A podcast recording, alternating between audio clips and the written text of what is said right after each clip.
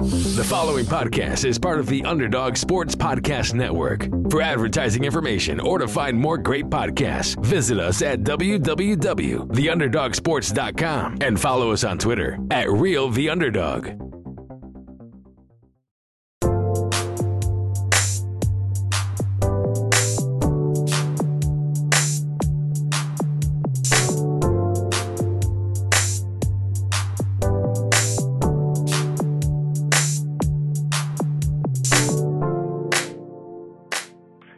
Welcome back to Hardwood Homies.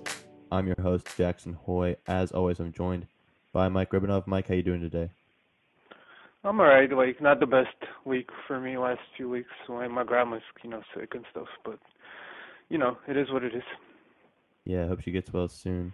Um, I've been real busy this week too, but we're we're back with some more scouting reports, uh, continuing upon the series we started last week. Last week we did uh, Terence Davis, Admiral Schofield, Eric Paschall, Charles Bassey, and Charles Matthews.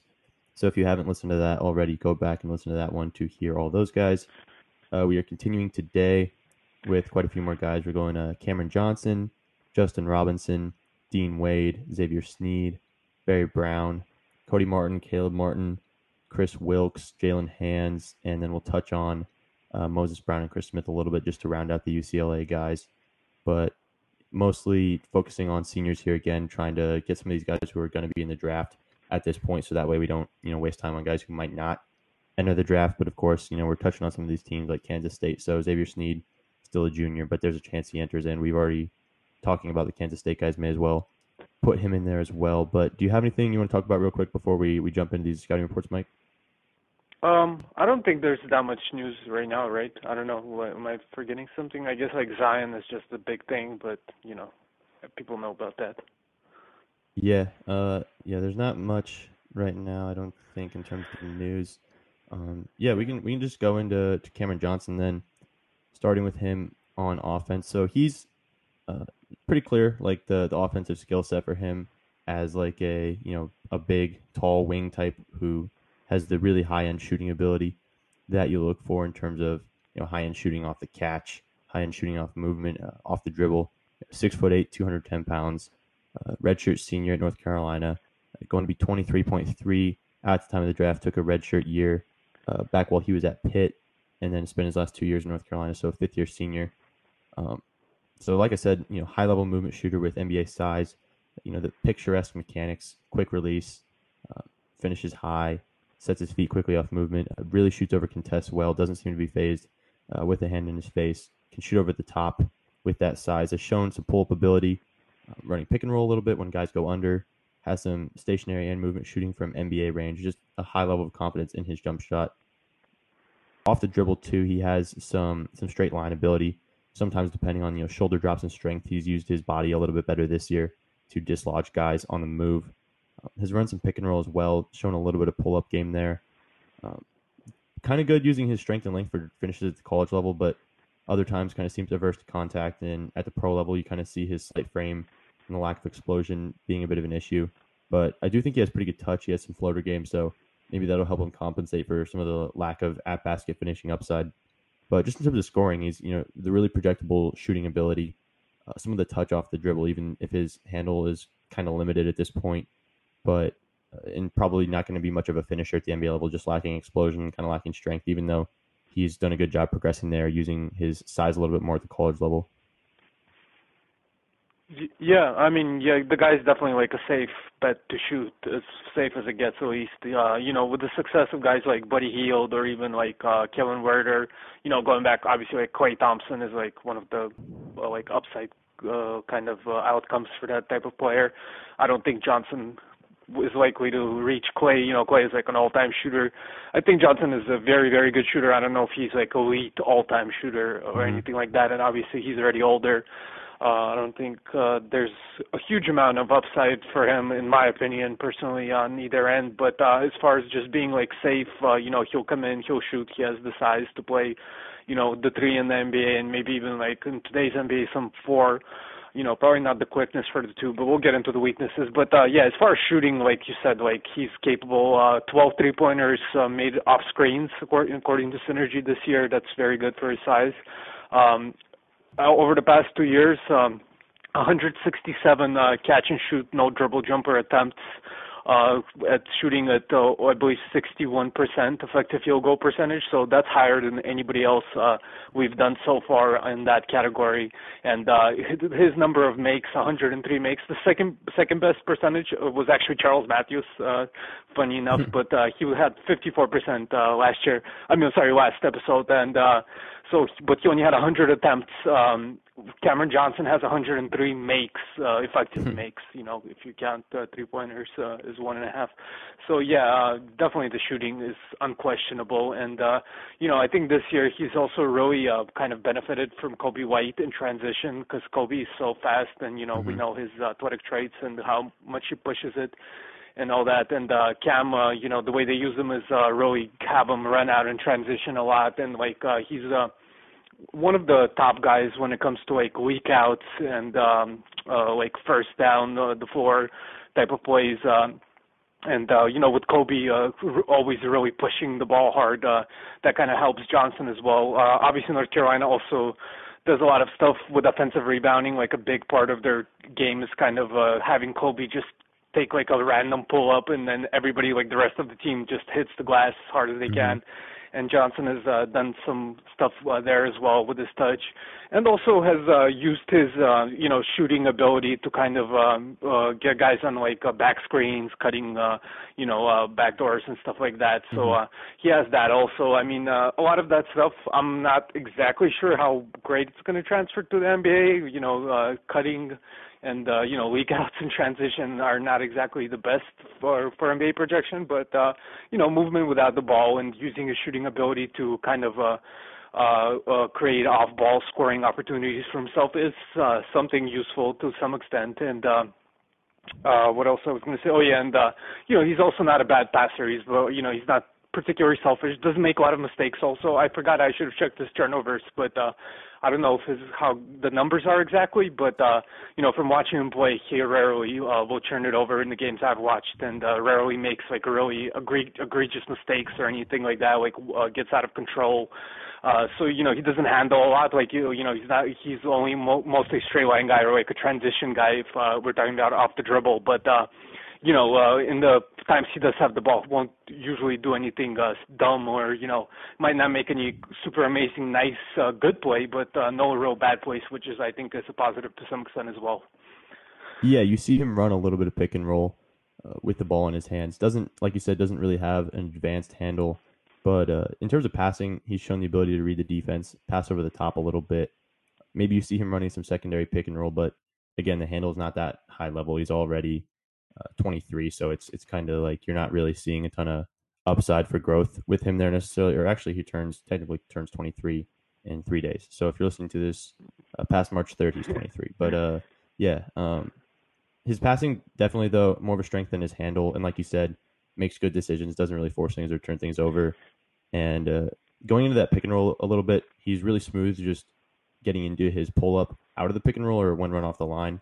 So I think that you see if you see guys close out hard on him, you know, he can fake, escape dribble either to the side or take a step forward and really smooth, get it gets into that pull up, good balance, which is good to see. And you know, you want your shooters not to just be stationary guys, you want to be adaptable. And again, like the mid range ability does matter with these guys when uh, they get chased off the line or something like that. So that's good to see from him. But yeah, in terms of in terms like creation or just doing a lot of stuff with the ball in his hands, you don't really see that with him just because again he's older. He doesn't really have that type of athleticism in terms of like having the bend or really types of high end quickness or explosion to really create any way like that. Like you said some cutting stuff good leaking out and transition all that but it's not really the type of functional stuff that you see translating to the nba level really.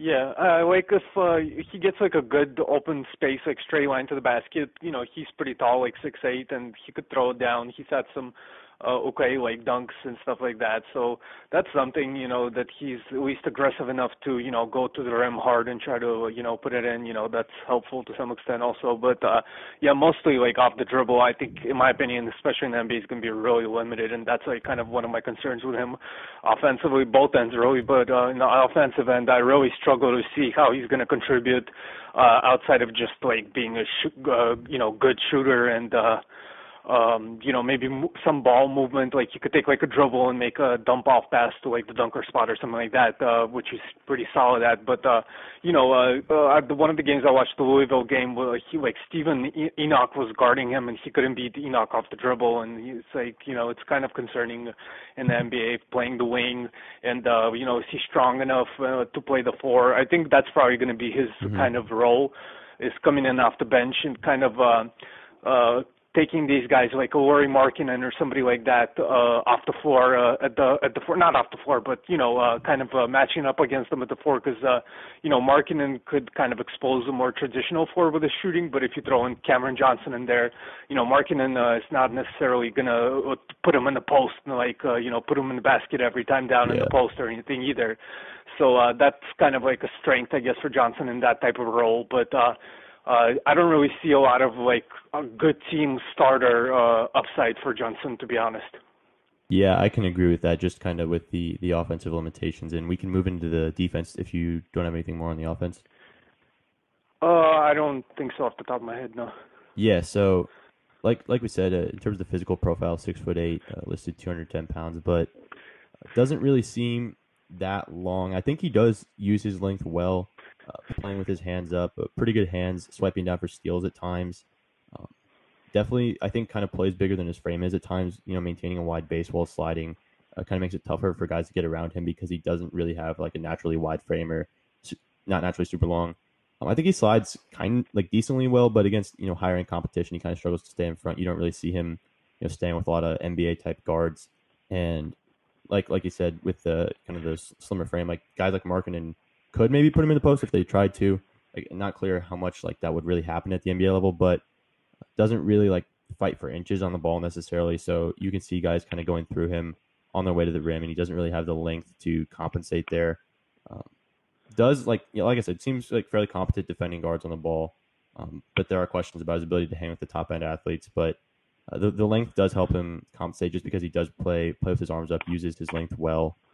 So I think that that's there, and he does have the the positional size at six eight, which is solid. But uh, in terms of like on ball ability, I don't really see any strong pluses, uh, especially being yeah, an older what... guy.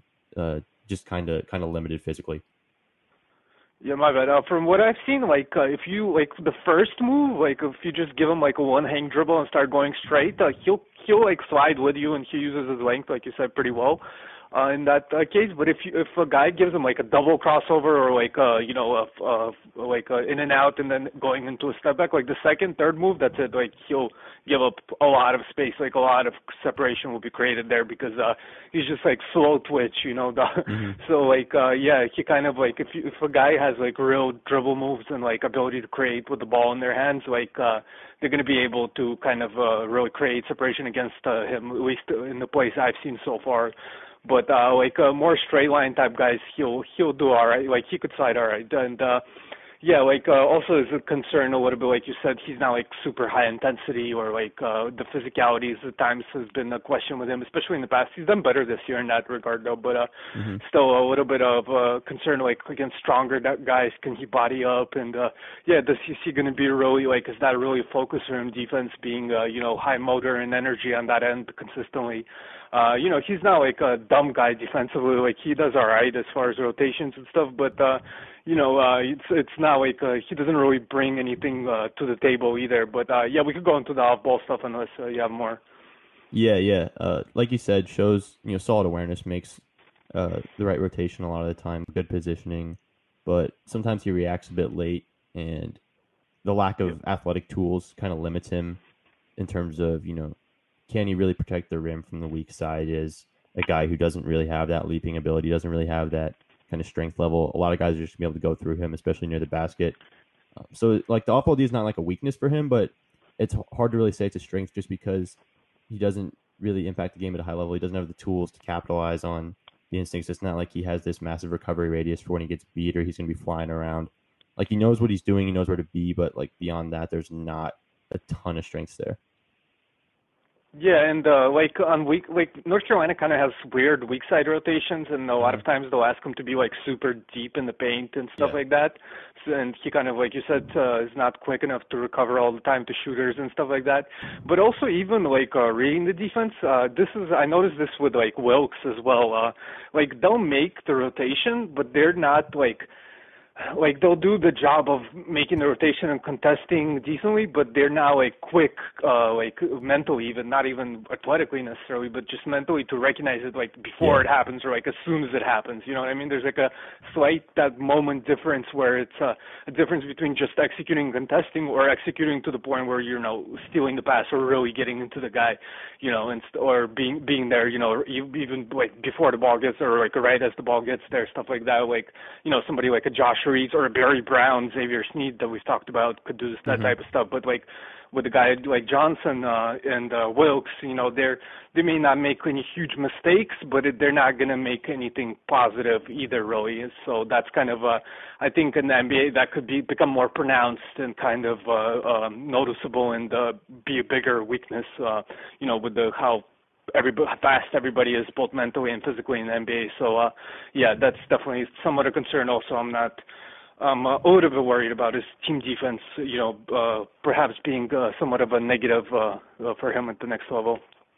Yeah, and one thing that kind of doesn't really fit in any of these categories that I wanted to bring up is uh, you watch like he he gets like banged up or nicked up more often than almost any guy. Like it seems like probably every game or two he's having some minor injury or an injury scare where he falls down, and he's had some uh, injury problems in the past. And you know, kind of with his slight frame and everything, guys being able to get into his body, I do worry about durability with him more so than I do with a lot of guys because you see him uh, down on the ground so much. And there's been like three or four times at least this season where it's looked like, oh, Cam Johnson has a serious injury, and then he ends up being all right. But you know, you can, only fall over and get injured so many times before it ends up being serious. So I do think kind of with the as guys get stronger, more physical at the NBA level, there maybe is some more injury risk that comes up with him as well. Yeah, that's a good point. Uh, yeah, definitely. Uh, of course, in the Duke game in the beginning of the second half, he you know came out very strong, but then uh, uh, had that was it like an ankle or foot injury or something? Yeah, something yeah. Like well, of course, missed some time last year. Yeah, I definitely agree. Yeah. Um. So moving on, do you have anything else on his defense before we uh, move on? Just the overall prognosis. I think that's about it. All like yeah. All right, yeah. So just in general, again, kind of we summed up overall. He's not like this super complicated guy. Like he has the NBA level shooting ability, uh, NBA size, you know, ability to play the wing, which all that's valuable. You know, you want wings who can shoot. That's what desire it's desired in today's NBA. And on top of that, you know, smart passer, able to hit pull ups all the way out to three point range, play a little pick and roll, uh, create a little bit when run off the line. All that's valuable. Uh, has some hope defensively thanks to the size and length, and uh, you know functionally applies those. Not just a guy who's tall but doesn't play like it, but again the lack of strength, lack of quickness, the age uh, doesn't really have a handle. Like the upside just isn't really there, and you know shooting is relatively easy to find, but you know elite shooting is pretty valuable no matter what. And Johnson has the upside to be one of those really elite types of shooters. So I do think you know in like the early to mid second round range, you know maybe like the after around the 40th pick, maybe a little bit inside there. I think he, he could be a solid get for you just because he can play right away and give you some shooting. But higher than that, I don't know that he's really paying off as an investment just because uh, you're kind of getting what you're getting and there's not really much upside left with him, especially as an older guy who's kind of maxed out what he has. Yeah, and I mean it's uh, like shooting is relatively easy to find for like like smaller guys, but for six eight guys that could shoot off yeah. movement and you know stuff like that, that's not that easy to find actually. So yeah, yeah there's definitely some value to him. Uh, I think the interesting uh, argument here so far out of the guys we have is him versus Charles Matthews, whereas like uh, Johnson is definitely I think the safer pick and more likely to be an NBA contributor and like a rotation player. But uh, I think Matthews kind of has more upside. So it's really to me if you're like kind of building from the ground up and you're just trying to like kind of get upside plays, uh, you'd probably take Matthews. But if uh, you know you already have kind of a contending team and you just need another guy come off the bench, uh, and also bring maybe some trade value, I think Johnson is uh, probably better fit than Matthews. So that's kind of the range I have him in out of the guys we've done so far. Yeah, that's a good point about the trade value. Looking at uh, the Lakers being able to pick up Reggie Bullock for Svi Mykhailiuk, and then I think a couple second round picks from that deal, but clearly Svi had some trade value and you can kind of look at Johnson as sort of like a, a richer man's version of Svi. Just, I mean, Svi was younger and stuff, but I, I do think Johnson probably has a little bit more to his game than Svi did coming out. So definitely some some value with these guys because these these big movement shooters are really valued across the league right now. Yeah, yeah, for sure. Um, we can move on next to Justin Robinson, point guard at Virginia Tech, six two. Uh, let me pull up his dimensions real quick. Uh, 6'2", 190, going to be 21.7 at the draft. So one of the youngest seniors in this class. Uh, so starting with the scoring game for Robinson, um, I was a really big fan watching him, especially just of his shot. I'm kind of surprised that he doesn't have more volume from three because his shot mechanics are really nice. Has the off catch, off dribble, off movement trio that you look for. Uh, not a ton of volume off movement, but uh, you see a little bit with the, the balance he's able to get, setting his feet quickly. Um, I think that you can project that with him. Uh, compact left-handed release, gets the ball uh, pretty quick, very quick release. Uh, gets some good rise too uh, on his pull-ups, able to shoot over the top a little bit. has really good confidence pulling up when guys go under on him. like I said, just a very compact, repeatable shot and you know, strong percentages to back up the the shot on tape. And then aside from the shooting, pretty quick on the ball. I think his he's a little bit underrated as an athlete. Has the ability to split some pick and roll coverages. Really attacks the rim with force too, which I like to see. Uh, not one of those guys who's going to throw up some lazy finishes. He'll really try to extend all the way to the to the rim. Uh, use the limited length he has to try to go into guys' bodies. Just isn't like this super explosive athlete who's going to finish over guys necessarily, but going into bodies, attacking contact. That's good to see. He he draws a fair amount of fouls. Um, like I said, not super explosive, so that probably limits him as a finisher at the NBA level. His size is definitely less than ideal, but you know he, he has the skill game you look for in terms of scoring. I think the one question with him is he's got really low volume uh, everything in the mid range, like very. I think in terms of like runners and uh, two point pull ups, he's like something like two for fourteen on two point jumpers this year, something like that. Like really low numbers there, and part of that's Virginia Tech's offense. I think they're like bottom forty nationally in terms of percentage of shots that are two point jumpers. They're you know very focused on either getting open three point looks or taking shots at the rim, playing an efficient style of basketball. But you do you do want to see Robinson expand that in between game a little bit more, just because he's going to have to have that. And I do think you can project that with the the comfort he shoots pull ups from three point range. You just you do want to see it with him uh, before you you're confident in it.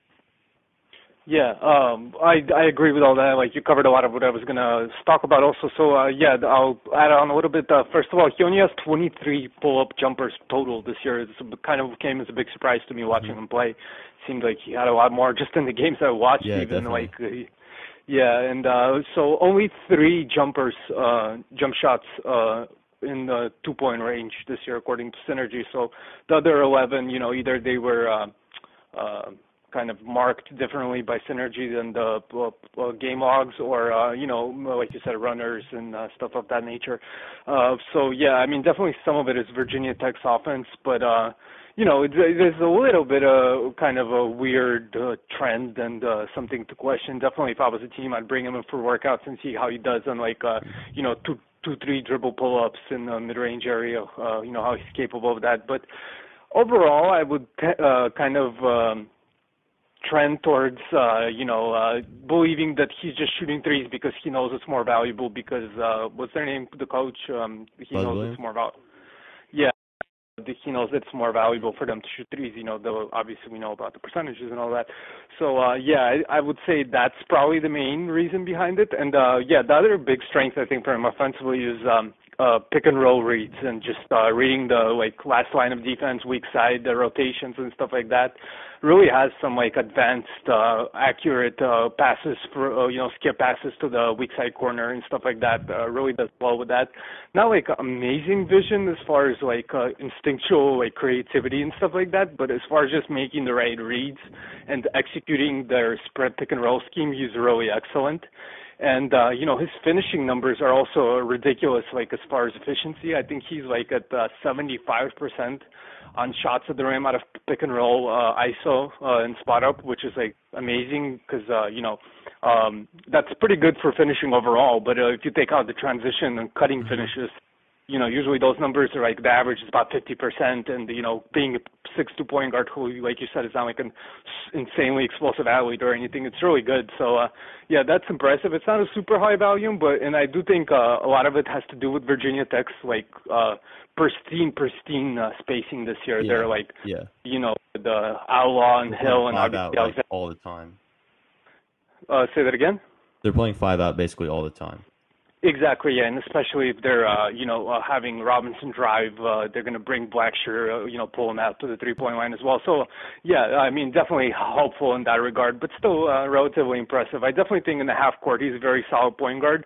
Uh, but like you said, I do want to see at times he kind of uh, picks up his dribble early or kind of uh, just stays at the three point line. It kind of reminds me Doncic did something similar. I remember he was he was like allergic to uh, mid range pull ups, and I understand those are not particularly efficient shots. But the thing is, if you're uh, you know capable from that range, that a lot of times you could kind of with head fakes and uh, hang dribbles and stuff like that, you could kind of set up more drives and uh, really draw the defense more and uh, set up uh, spot up threes for your teammates. Uh, uh, if you're a little bit more aggressive in the mid-range area, so uh, I would like to see that from him. Um, again, I'm not sure how much of it is him and how much is the system, but uh, you know, Alexander Walker does take a decent amount of mid-range pull-ups when he's the one Mhm. running their uh, kind of pick and roll scheme.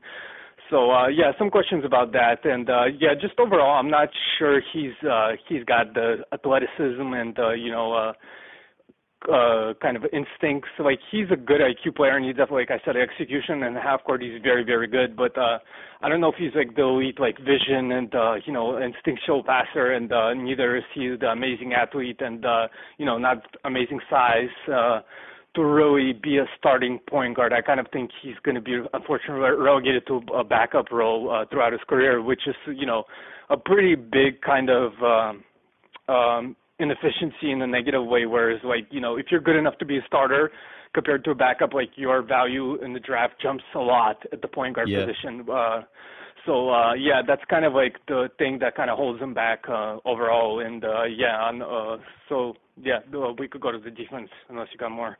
Uh, yeah, I wanted to touch on the playmaking a little bit more. Uh, You did cover a lot, but I do think uh, one thing you didn't talk about was his handle. Is I think his handle is like really good in terms of just keeping the ball tight a lot of the time, uh, especially when getting through contact. You know, uh, handles physicality pretty well, um, creates separation pretty well also, and like you said, the vision there is there. Like some of the skips he makes in that spread pick and roll offense are so beautiful. I mean, he throws absolute lasers. Like he puts a lot of juice on his passes um, and really, I really like like he has like this extra pass mentality. Like he's he's always looking for the best shot, and he he like sees plays in advance almost, where before he even catches the pass, he's ready to make the next skip. Uh, with like his driving kicks, he he sees it on the move. He sees plays developing, um, makes decisions quickly, and has some like really nice craft and flair. Uh, I have a clip I'll post with the podcast I saved from one of the games I watched where he had this uh, like crazy like fake pass look off and then a really nice drop off on the move to Blackshear for a dunk. Um, so sometimes that gets him into turnover trouble. Like he he does try to get a, a little bit too creative at times, like throwing some skips or doing some flare passes. So he's like his like you said, his assisted turnover is like not great this year. It's I think it's like 1.9, which is like it's really good, but for like a, a senior point guard who's like a high end prospect, you'd rather him be over two, especially in such a good offense with so many spaced out shooters. So you do want to see him Yeah. cut the turnovers out a little bit. Um, but I, I do agree with what you said. A lot of what you said about the backup, just like not really having any clear starter skills unless he gets his pull up to like a really high level. Which again, like I wouldn't rule it out. I do really like the jump shot mechanics, and I do like a lot of what he does on offense. But I think that the the question of like starter versus backup is one that, that does kind of hurt him because you know going on to the defense, um, he doesn't. He, he's a solid, I think, defensively, but doesn't really stand out there. But do you want to start off with the the on ball stuff for him on defense? Yeah, I mean, honestly, I don't have a huge amount on him on ball. I guess he's like solid. Uh, I think really that Virginia Tech scheme, is, uh, in particular this year, is all about uh, just uh, you know flying all over the court and uh, really Yeah. a lot of uh, gambling and just the mobility that they bring to the table and the quickness of the entire team. And you know, Robinson is a pretty big part of that. I think in the past he's had some struggles uh, on ball and just overall even defensively. Like his junior season, that was kind of something that uh drew me away from him as a prospect but uh this year he's done solid he's been solid i think on ball but uh off ball i think is where most of the interesting stuff is about him but uh do you have anything about him on ball Uh, yeah, he's he's pretty physical at times. He's he's kind of inconsistent. Where uh, sometimes he plays physical, but other times he's a little bit more uh, relenting. Uh, like, or is that the word? He like he like lets guys. Yeah, I think it's relenting. Like he lets guys kind of go through him a little bit. Like it's it's kind of inconsistent, and he's like I talked about on offense. Like he's just not very long, so guys can kind of pass over him, shoot over him. Like he plays with his hands up, which helps, but he's not really like making an impact there necessarily at only six two, and does play strong from time to time, but like not really like this super physical guy who's pressuring a lot. So like you said, like doesn't really stand out on ball in in any one way. There's one thing I was trying to think of uh, as well. Let's see. Um, I'll come back to it. You can you can talk about start talking about the off ball stuff because I agree that that's he stands out a lot more there. Yeah, that's uh, well, the, they're like uh, uh, kind of thing is really like uh, trying to hit the passing lanes, a lot of traps, kind of forcing guys because uh, again they don't have a lot of size, so they'll really like uh, if you're trying to drive or like you throw it in the post, they kind of do the uh, almost the backline thing uh, of like completely like surrounding the guy and like uh, you know giving really a lot of help and then just kind of hoping for their speed to be able to recover. And Robinson does a lot of that, so a lot of gambling from him. You'll see a lot of you know kind of uh, unconventional almost traps and uh, you know uh, over rotations to the inside. Uh, like you said, because of the size, not always super effective uh, as much as you'd like as far as contesting or uh, you know rebounding at times uh, is problematic for him when he ends up mm-hmm. switching on a big guy or something like that. He'll uh, give up some putbacks and stuff like that. And uh, you know, uh, also if it's a good, really good passing team, they could kind of uh, you know expose uh, that uh, you know aggressive style of rotating over and uh, really uh, trying to pack the paint and uh, you know find shooters open. Even though he's fairly quick getting out to shooters, you know they still could give up. You know the ball is always going to be faster than you, the guy. So. um yeah, uh, just uh, kind of uh, I've I've kind of liked what I saw from him this year as far as being active and uh, you know uh, making some impressive uh, reads as far as anticipation defensively, getting the passing lanes and uh, creating deflections and uh, you know his steal rate is very good. I'm sure. Uh, so uh, yeah, I think in that sense he's pretty solid, but definitely some gambles and uh, you know um, over kind of risky and aggressive. Uh, uh, mistakes where he'll give up some open shots as well. But overall, I think he's made some definitely big strides, and uh, that's actually worth noting throughout his career. Uh, you know, obviously, like you talked about, he's very young for a senior, uh, and uh, throughout his career, every season has made uh, pretty big developments to his game, and uh, that's definitely something that has me a little bit more hopeful about him than uh, maybe other prospects even in his age group. Yeah, definitely. I mean, you look just statistically from his junior to senior year, and there's not a ton of difference, but I think uh, you watch him and you definitely see kind of a, a, more mature player. And I think the defensive end is definitely where that improvement stands out. Uh, the, the thing I was going to say is he, I think you brought up a little bit with the rebounding. Is like he doesn't finish plays sometimes. Like he's he's very much kind of a ball watcher on the glass, and part of that uh, could be like you know leaving him back so he can leak out and go run in transition and stuff like that. But uh, he doesn't quite play with the same energy on the glass that you see him when he's out there like going for steals. But like you said, uh, the anticipation is good, getting in passing lanes, using his hands well. Um, so I think I think you covered most of it, but again, like the lack of size in, is going to be fairly limiting. But he is he is quick getting back out the shooters. Do you have anything else you want to touch on on the defensive end?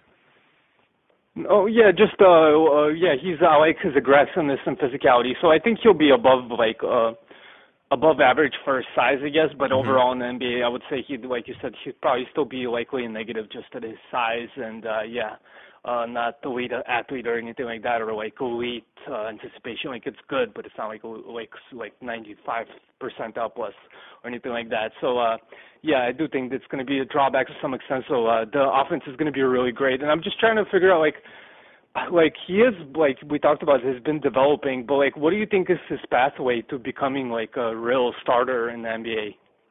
I think it has to be just like Amazing the real the real skill skill game, the pull up shooting, uh, just getting the volume up on that because I do think that the, it's there.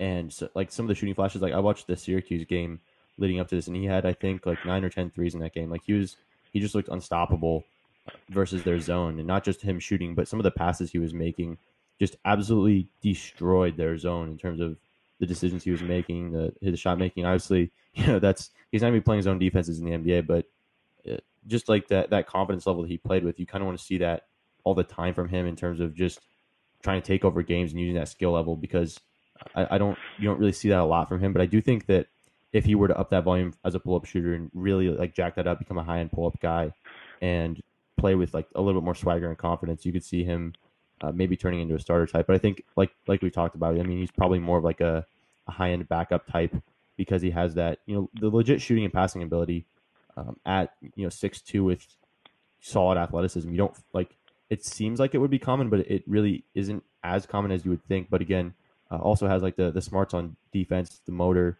Uh, but I think that what you have to see is like increasing the pull volume, cutting out some of the turnovers. But again, like young for a senior, age of most juniors, uh, meets that physical threshold and has the skills. So I think, I mean, honestly, I think I would take him maybe in the early second, probably more mid second, just because of the the whole backup point guard value thing. But I do I do really like him, and I do think that there is you know a sliver of a chance of him becoming a starter, even if it's you know unlikely. It's more of like a low end type. I do think that he's he's a backup point guard who can play for you and give you some real value, and again has some some low key upside just because he's young.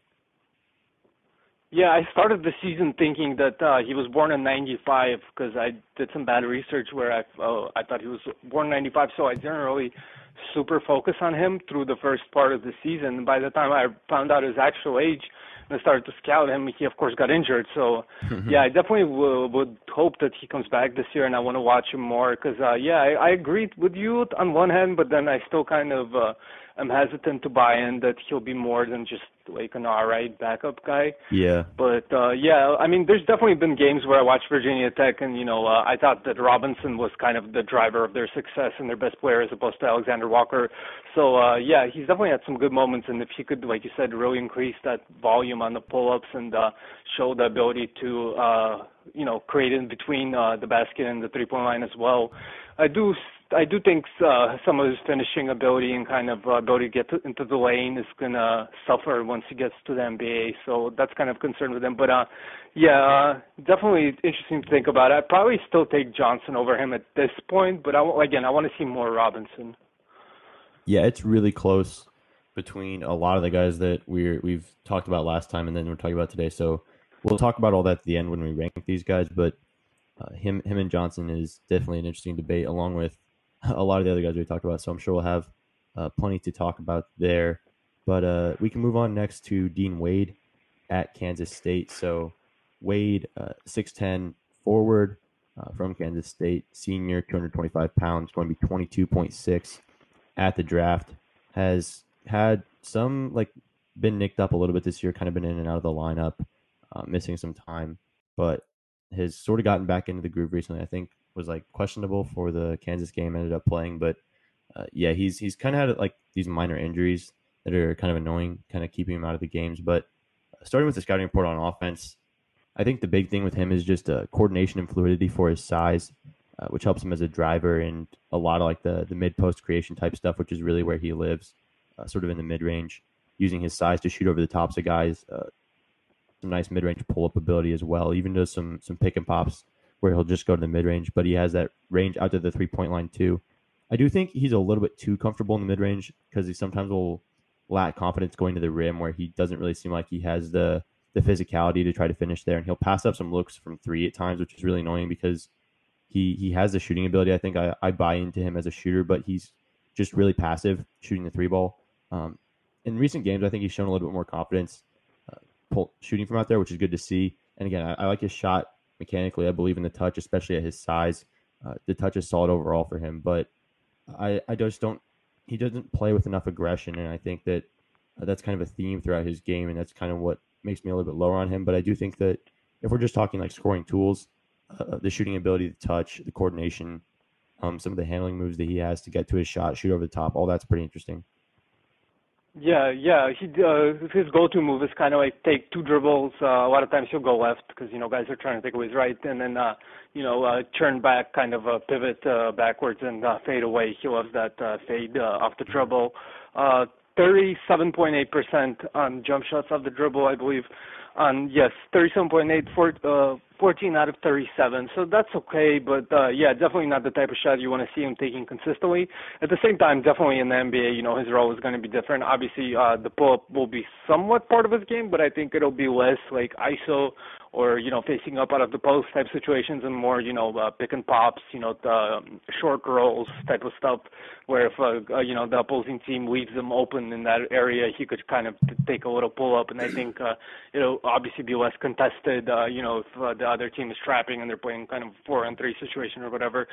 Uh so um yeah, in that sense, I kind of trusted. He a little bit of a flat arc on the shot, but overall, I definitely agree with everything you said about his jumper and uh, uh, be, him being more aggressive. Also, about his, uh, he's a very good passer. Uh, I guess you want to talk about the scoring first, but uh, yeah, I'll just mention real quick that uh, he, uh, he's a, he's a very good passer, like out of the post and like off the dribble, like creating with the ball in his hands for teammates. Like if there's a double, he could find an uh, open guy.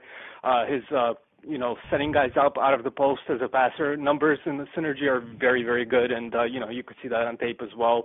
You know, find uh, making the right pass to the weak side. Uh, you know, attacking the, the kind of the trap, and uh, you know, uh, getting the defense to like sucking the defense into the paint, and uh, then kicking it out, finding guys, and you uh, you could see him even getting more assists if he's had uh, you know somewhat better shooting around him. I mean, Sneed and uh, Stokes are solid enough shooters, but you know uh, they're now like uh, amazing shooters, really. So, um, you know, uh, definitely a very good passer in that sense. But I do wonder, like, can he be more kind of a ball mover and link in the chain? The ball does stick to his hands at times a little mm-hmm. bit too long, and uh, uh, like you said, the aggression, like just being allergic to the area around the rim, really on both ends, uh, is kind of a problem for him and uh you know being like indecisive at times and kind of taking his time trying to figure out uh I wouldn't say he's slow processing like a Hachimura or something like that, but at the same time he's kind of just I feel like he's more indecisive uh, and uh, you know kind of lacks confidence at times. I feel like the injury last year has really hurt him. Uh, he's come in with uh, I,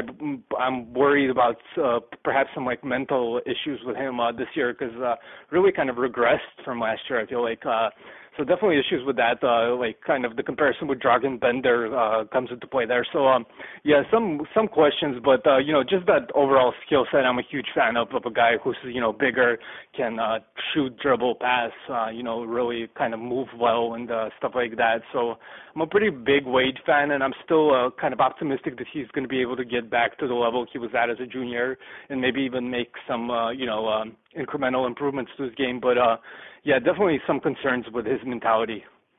Yeah, I mean, coming into the season, we both had him as a as a first round guy based on his play last year, and I think it was definitely warranted with the skills that he showed. But he's like you said, has kind of just regressed.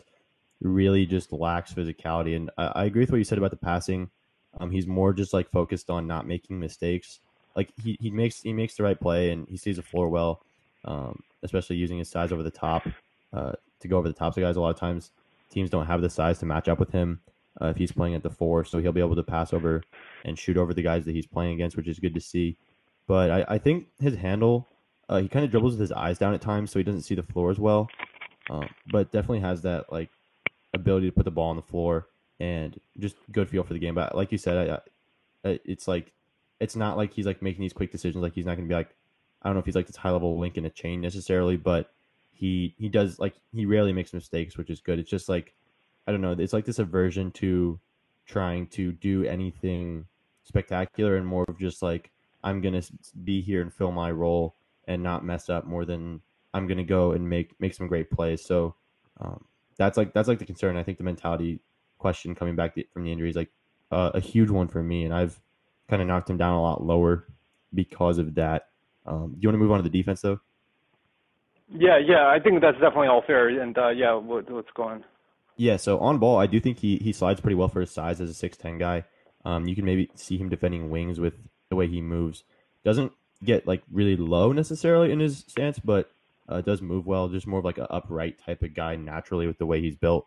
Um, his strength is lacking though, especially with he just doesn't doesn't play physical at all. Um, it's hard to see him like guarding up against bigger guys. Like he's not really like this. He's definitely much more of like a combo forward type than a uh, combo big type. He's not like going to guard up against centers or like up, against, uh, like against guards. He kind of struggles to stay in front too. Like he can slide with some wings, but he's not that quick where it's like you see him switching on to guards or anything. And he's got some limitations in terms of length. So near the rim, you can see that being an issue for him, especially on switches against bigs.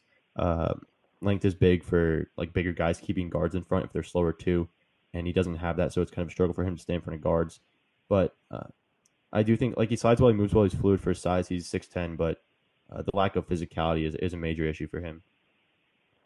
Yeah, I think he contains well, and he'll be able to uh, mostly uh, execute his role, like as far as uh, perimeter defense at the next level. But that's really the concern is the interior defense, and uh, yeah, like being a rim protector has been a problem for him. And uh, going back to the offense real quick, I kind of touched on him being kind of a uh, averse to uh, you know finishing inside, but that's also a little bit of a question for him, uh, you know, as far as you know, playing that role as a pick and roll, pick and pop guy. Like uh, he's not really a threat at the basket, and uh, you know, there's been some finishes where, like this year, where he's tried to uh, finish at the rim and kind of, uh, you know, blew some easy layups just due to lack of physicality and the, you know, vertical explosiveness and stuff like that. And uh, yeah, guys are able to finish over him inside as well at uh, at um, um, on the defensive end as well. So um, yeah, that's. uh kind of making me, as I'm talking right now, just uh, doubt his upside a little bit because obviously, like Draymond Green is the classic kind of, uh, you know, uh, uh, high-end uh, playmaking, for example, for a lot of these guys, similar to Wade. You know, we're talking about like Isaiah Roby and the McDaniel's and guys like that as well.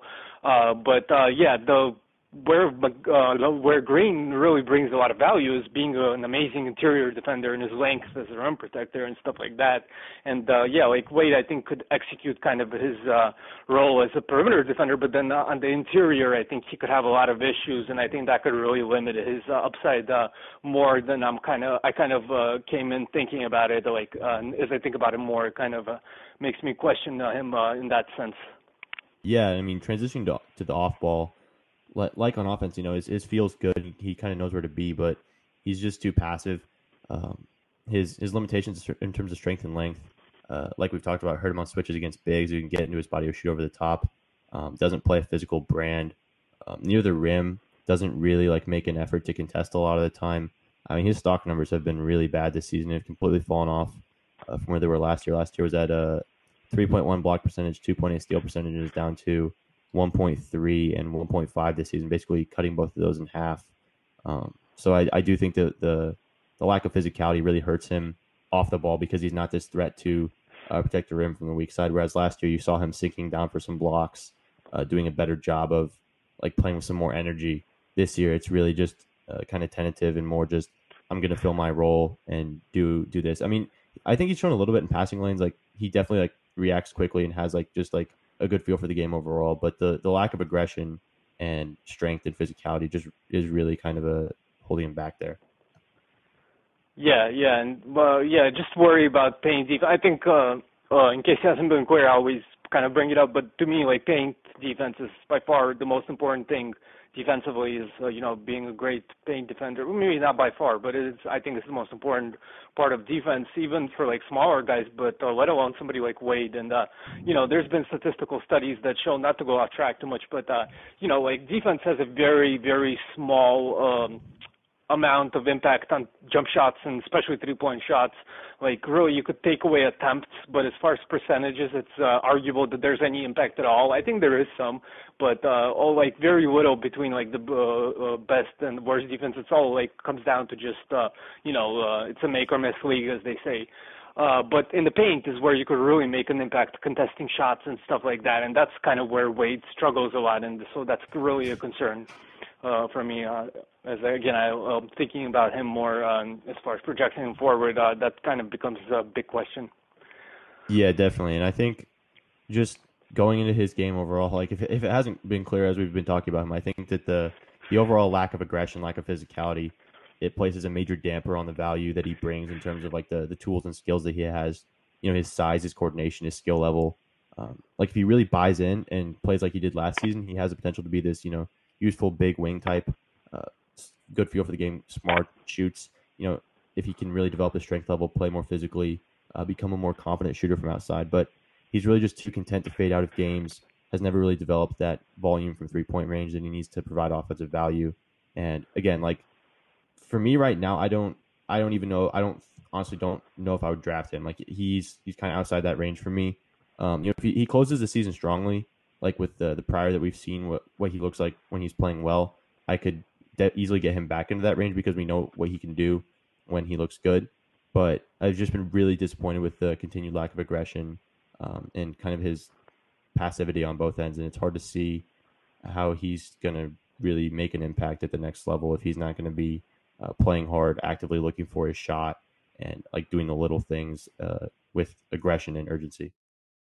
Well, I will say to his uh, kind of defense is uh, in the past we've had guys like Khris Middleton or uh, Wesley Matthews, I believe Jimmy Butler as well, but not 100% sure, who've uh, kind of had a really strong junior season and uh, regressed somewhat as seniors. Uh, and uh, you know, obviously uh, uh, at that time uh, they, their value kind of dropped a bit uh, because mm-hmm. of their uh, you know senior season, but uh, they ended up uh, playing much more to the upside they showed as juniors. So uh, yeah, I do kind of uh, am uh, somewhat uh, optimistic about Wade being able to hopefully uh, you know get back to the heights he reached as a junior. So uh, you know, I mean, you're looking at somebody who's like a mid-second round pick or something like that. Uh, you know, it's not like if he doesn't, if it doesn't work out, you're not missing out on a bunch. So I'd rather, you know, again, go for the upside play, as uh, I I tend to say in these uh, situations. So uh, yeah, I, I would be more optimistic about his junior season, and I would even say that. uh uh, before the draft, I'll probably try to go back and watch some of his games from his junior season and uh, scout him from that perspective.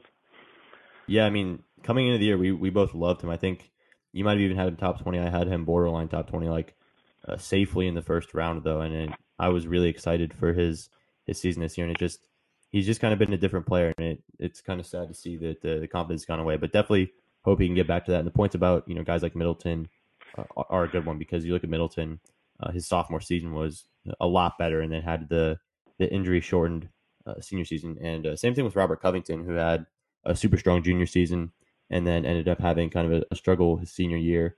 Obviously, went undrafted, even though he never should have gone undrafted, uh, based on all the information that was available pre-draft. And you know, both those guys ended up being huge steals. So uh, that's definitely a possibility for Wade. It's just that you know you have to weigh in. Uh, if your team, you bring this guy in to talk to him, you have to see you know what drives him. What can he get back to the level he was at? And that's kind of the big question.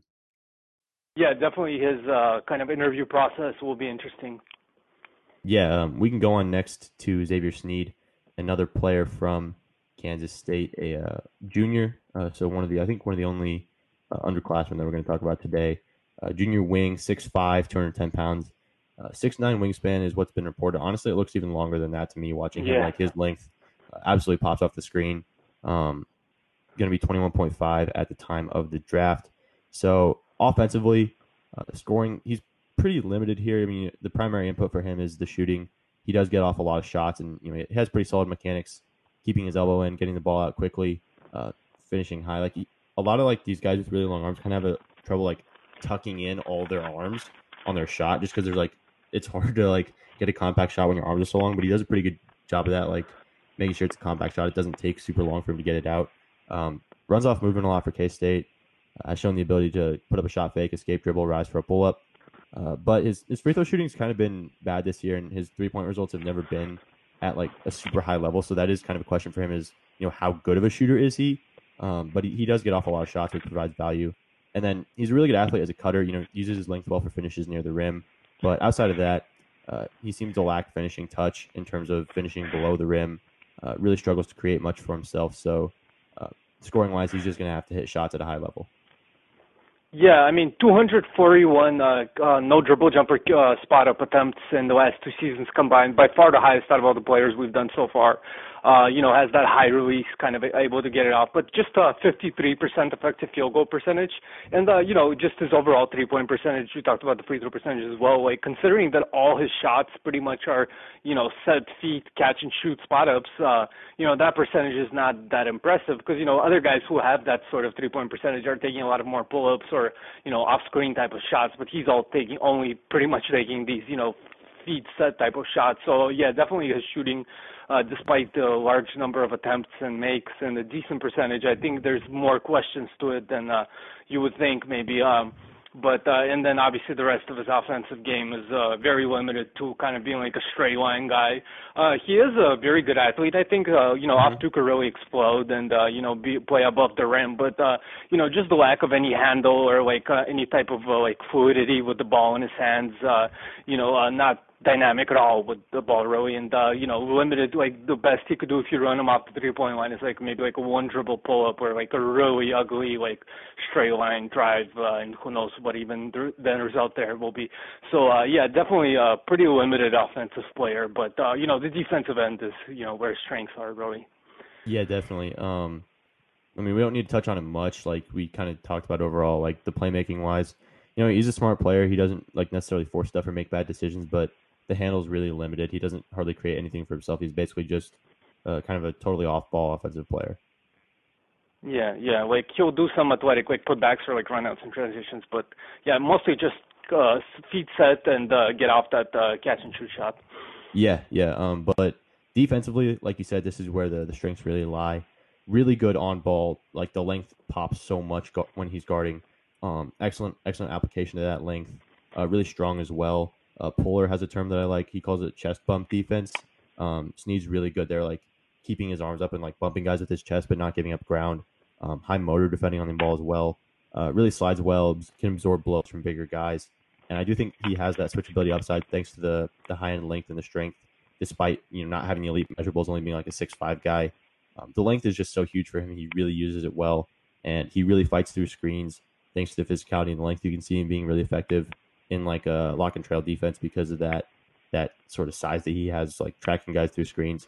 So um, him him and Barry Brown, like you know, similar style defenders, despite being different sizes. We'll talk about Barry Brown in a bit, but both those guys so physical, uh, such good technique on the ball, uh, really high motor. And Sneed really stands out there. Yeah, definitely. Like super high intensity, super physical. Uh, yeah, like you said, all has uh, all the kind of energy and activity and focus you uh, you'd like to see from him. Uh, and uh, yeah, just a great, a great on-ball defender. Uh, I think. Uh, do you want to get into the off-ball stuff? Uh, you you can start with that if you want to. Yeah, yeah. I was gonna say like uh, I don't know like what the I've long thought about like a term for this. So like I'll just call it it's like line to line defense. Like just from the three point line to the paint, just on the weak side, and uh, you know making the right reads there, tagging the roll man, getting back to the three point line.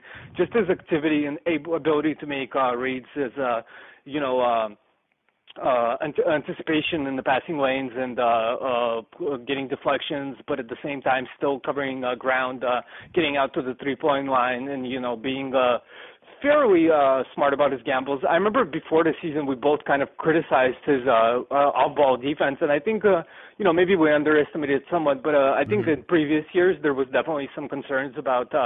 Him, uh, you know, not being the smartest uh, team defender and kind of making some uh, poor gambles and poor decisions. But uh, this year he's really tightened that up and kind of, uh, you know, just through experience, I'm sure watching film, uh, whatever it may be, uh, he's uh, done a much better job uh, kind of making reads as a defender and uh, really just uh, that, uh, you know, playing that uh, weak side uh, role as on the base uh, on the baseline from uh, three point line to the paint.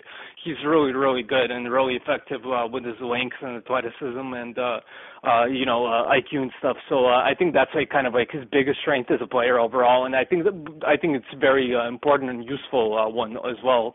Uh, but uh, you know, with the, some of his other limitations, there's definitely concerns. But in this sense, uh, he's uh, probably one of the better players in college basketball.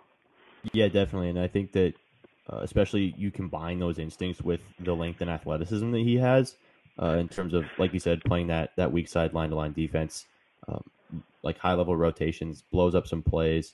Um, like a couple times it popped out to me where like uh, a big man would get you know Wade or Mawien sealed, and they'd throw the entry pass, and he'd get to that entry pass and like pick it off, which is like a really high level play to make from the weak side. You really love to see that.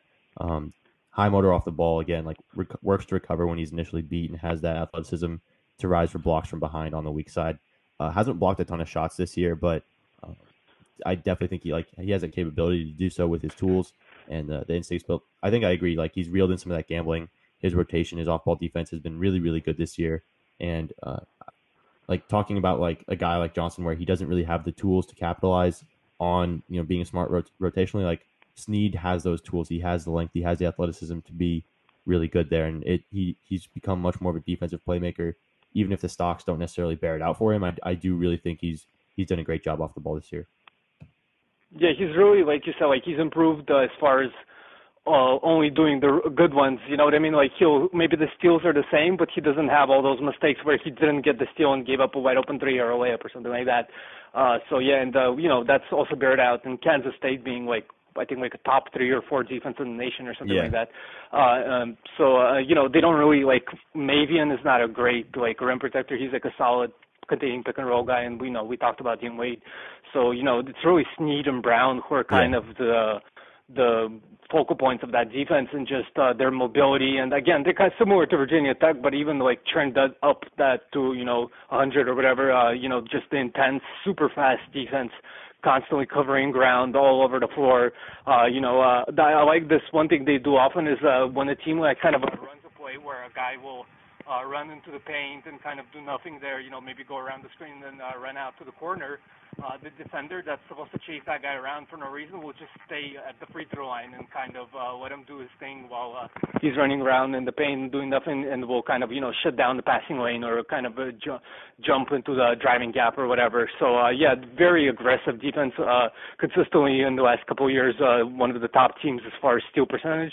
Uh, and uh, yeah, again, Sneed is a big part of that. I do think there's some concerns as far as just his size. Uh, how like I think he might be even like six four and a half in shoes, probably six five in shoes. But you know, even with the length, uh, you know, guys, uh, bigger guys are able to finish over him. You know, you we ideally he would be like six seven and be able to play small ball four. But uh, yeah. I don't know if that's in the cards for him to be honest. And that's kind of like a drawback defensively. Like you said, the block rate isn't great. Uh, you know, he uses his length well. He's strong and tough, and he tries. But uh, you know, ultimately the lack of height kind of a drawback, lim- limiting to being more of a, you know, wing uh, guard defender as opposed to, you know, going up positions and being able to switch on bigger guys more. Yeah, definitely. I think just uh, overall, like excellent defender for his size, uh, but that's kind of like the the caveat is he's he's six five instead of six seven, and that's kind of the the thing that limits him a little bit. Uh, but I do think his his excellent length and strength do give him a chance when he's defending up against those guys, um, especially you know if he could get to like like 230, 235 in terms of size, just being like a, a really like big, strong guy. Uh, but continue to have that athleticism and uh, obviously the length, like that, that could help him guard up. Um, obviously, really limited offensively. He's going to have to hit shots at a high level to be worthy of playing in the NBA. But uh, his defense does have the potential to be legitimately good. So uh, probably doesn't come out this year. Um, I would doubt it just because he doesn't really have like much hype right now. Like even if he did come out, I he might not even get drafted. He maybe go late second. So hopefully next season will be interesting to see him in a higher usage role uh, with Brown and Stokes and Wade all graduating. It'll kind of be he and Jada's team, and then some of the the younger guards that they have and Mawien coming back. But he would definitely you know probably take on some more usage. So it'd be interesting to see how he responds to that. But you know if he did come out, I'd consider him in that late second round range. Uh, you know you compare him to a guy like Admiral Schofield. Um, I think that Schofield doesn't really have anything that really stands out as being useful in the NBA. Um, Sneed, not the same level of offensive player that Schofield is right now, but Sneed's defense, I think, is definitely better than Schofield, has a higher potential to be useful in the NBA. So if that shot making does end up working out for Sneed, he's he's the type of guy who could actually be a player, whereas it's kind of hard to see where a guy like Schofield actually becomes a, an, an NBA guy. Yeah, I don't know. I'm still like just Sneed is just so limited outside the Mhm. defense. It's hard for me to really uh like would like take him on to a team. You know, there's a lot of great, great defensive players out there. You know, uh Jamari Wheeler is an excellent defensive player. You know, obviously he's even more limited than the Sneed offensively, but I'm just saying like it's you know, I'm just not sure what how Sneed would be able to really do anything. I guess he's he could shoot I, those I think the case but is just like the the wing defense because like a guy like Wheeler, like six one, there's only only so much value you can provide at that size. Whereas Sneed, uh, you get a wing who can defend and hit shots. Like the te- teams are looking for guys like that. Yeah, yeah, no, sure. There's the the, the I mean, I was just thinking of a random guy. I mean, I'm sure there's uh, great wing defenders as well, but uh, yeah, I don't know. But uh, yeah, do you want to go to Barry Brown? I actually prefer Brown to Sneed because I, I think he's Really? actually has offensive skill. Yeah, and I think he's a better defender than Sneed. Uh, like he's uh, all the things that we talked about with Sneed, he has as well, and I think he's even more effective, especially on ball. I think he's probably like. uh as far as guard defense, probably the best on-ball defender in the nation. Like, could probably be like between him and maybe Tre Jones. But you know, Jones maybe has more upside there because he's younger. But uh, right now, I'd probably take Brown as far as on-ball defense. Uh, just his ability to, um, you know, uh, stand up and squat quickly, like uh, mm-hmm. get, get sit down in the stance and stand up, get around screens, uh, you know, make turns.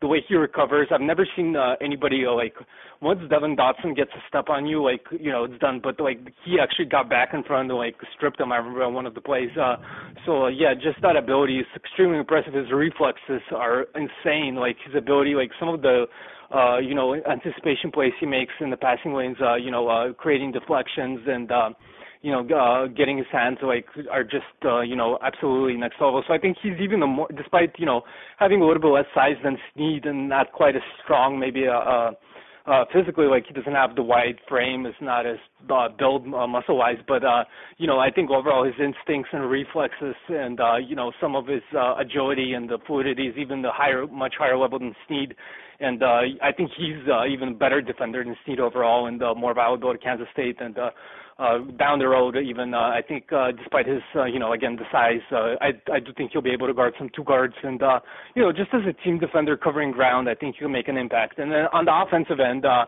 uh, his shooting numbers aren't great, but if you look at his spot up numbers, uh, again, 135 attempts in the last two years, and uh, he's actually at 53 percent, 53.2, I believe effective field goal percentage. So that's not too bad. That's better than Sneed, obviously on less attempts, but 135 is not bad. It's like a solid number of attempts, like similar to like a Terence Davis. No, no, it's Will Davis, but it's like similar to a Paschall or somebody like that. So, you know, uh, he, I think he could play like as an off-ball kind of guard role. Uh, but uh, yeah, I, I don't want to like uh, do his entire uh, scouting profile, but I thought I'd touch on his defense first uh, in uh, comparison with Sneed. Yeah, I mean, it might make sense just to go with the defense first for him because he's definitely a defense first prospect. So I think he did cover a lot of it. But yeah, the technique on the ball is just amazing. Like how he sits down, uh, uses his length, plays with his hands up all the time. Like really, really gets in the stance um, and maintains a wide base. Mirrors well, applies his length. Um, just like Sneed, you know, uses that strength well in the chest bump defense. Um, good off ball, tracking guys through screens, lock and trail. Um, super strong for his size. Like you said, one of the best guard defenders in the entire country um, fights through screens with his length and motor. Just like uh, you, you covered it mostly, just a total pest. Gives guys trouble and should continue to do that at the next level if he gets gets an opportunity to play. And you know, off ball, I think he gambles a little bit. Like uh, he'll he'll jump a lot on closeouts or cheat on screens at times, but just in general, uh, very good. And I'll I'll take the gambling with you know the plays that he makes. You know, really high motor, uh, stays attached to guys, rotates on a string, um, and I think should be able to play up on switches thanks to his length and strength level. Um, just like about as almost as good as you can get in terms of like a defensive player for his size, just overall. Yeah, yeah, I like he's seriously like incredible. He like he would be one of the better. I wouldn't say he would be the best, but one of the better NBA even defenders. I think his size possibly. I mean, obviously the offense is a huge drawback uh, at the NBA level, but uh, I don't think it's as bad. I think he's uh, more versatile and uh, more would be more effective than uh, Sneed is. So that kind of I know he's a year older, so that's another kind of. uh uh, plus for Sneed. But um, you know, I just think I believe in Brown's offense a lot more. Like uh, he's shooting 45% effective field goal percentage on pull-ups this year, and uh, you know, definitely don't expect him to have a lot of pull-ups in the NBA. But just the fact that he has that capability, at least, you know, always has been good at getting to the rim. I think like I'm not uh, polar here, but uh, you know, I just know when girls do squats, they're trying to get like uh, fat ass and thick thighs. so like how good at squatting he is, and like just from going from kind of getting low and sitting to uh uh, going uh, straight up and you know begin running and stuff like that. Uh, how fast and uh, uh, like capable he is in that particular movement uh, type and uh, you know of kind of moving his hips around. You know, obviously on the defensive end we talked about, but on the offensive end also allows him to get uh, to the basket a lot. I think he has a really great like quad, I guess like uh, um, um, mid court, mid body type uh, uh, physical uh, profile. So um, yeah, I'm definitely uh, fairly high on Brown, like relative to consensus. Uh, I, I always liked him as a player, just uh, his uh, defensive ability, and uh, you know he has some offense at least uh, in comparison to Sneed. Yeah, I mean, like you said, like he can get to the rim uh, pretty quick, has some pretty good explosion uh, using that kind of like muscle base that he has in his lower body, and really strong and using the length well once he gets there for some finishes, and will explode for dunks in the half court sometimes. Um, not like crazy explosive, but definitely has uh, like some explosiveness. And you touched on it. I think the pull up game is all right, but um, the results like have never been there at a high level as a jump shooter. And uh, the shot's kind of overly outward, kind of a low set point. So mechanically, I don't really buy in a ton. Um, that that's kind of like the big question for me because uh, if we're talking about like his playmaking ability, I'm pretty disappointed there. Honestly, he's not definitely not a point guard. His handle is really just kind of underdeveloped for a guy who has like that uh, kind of doesn't really have like the necessary like size or shooting to be like an off ball guy at the NBA level.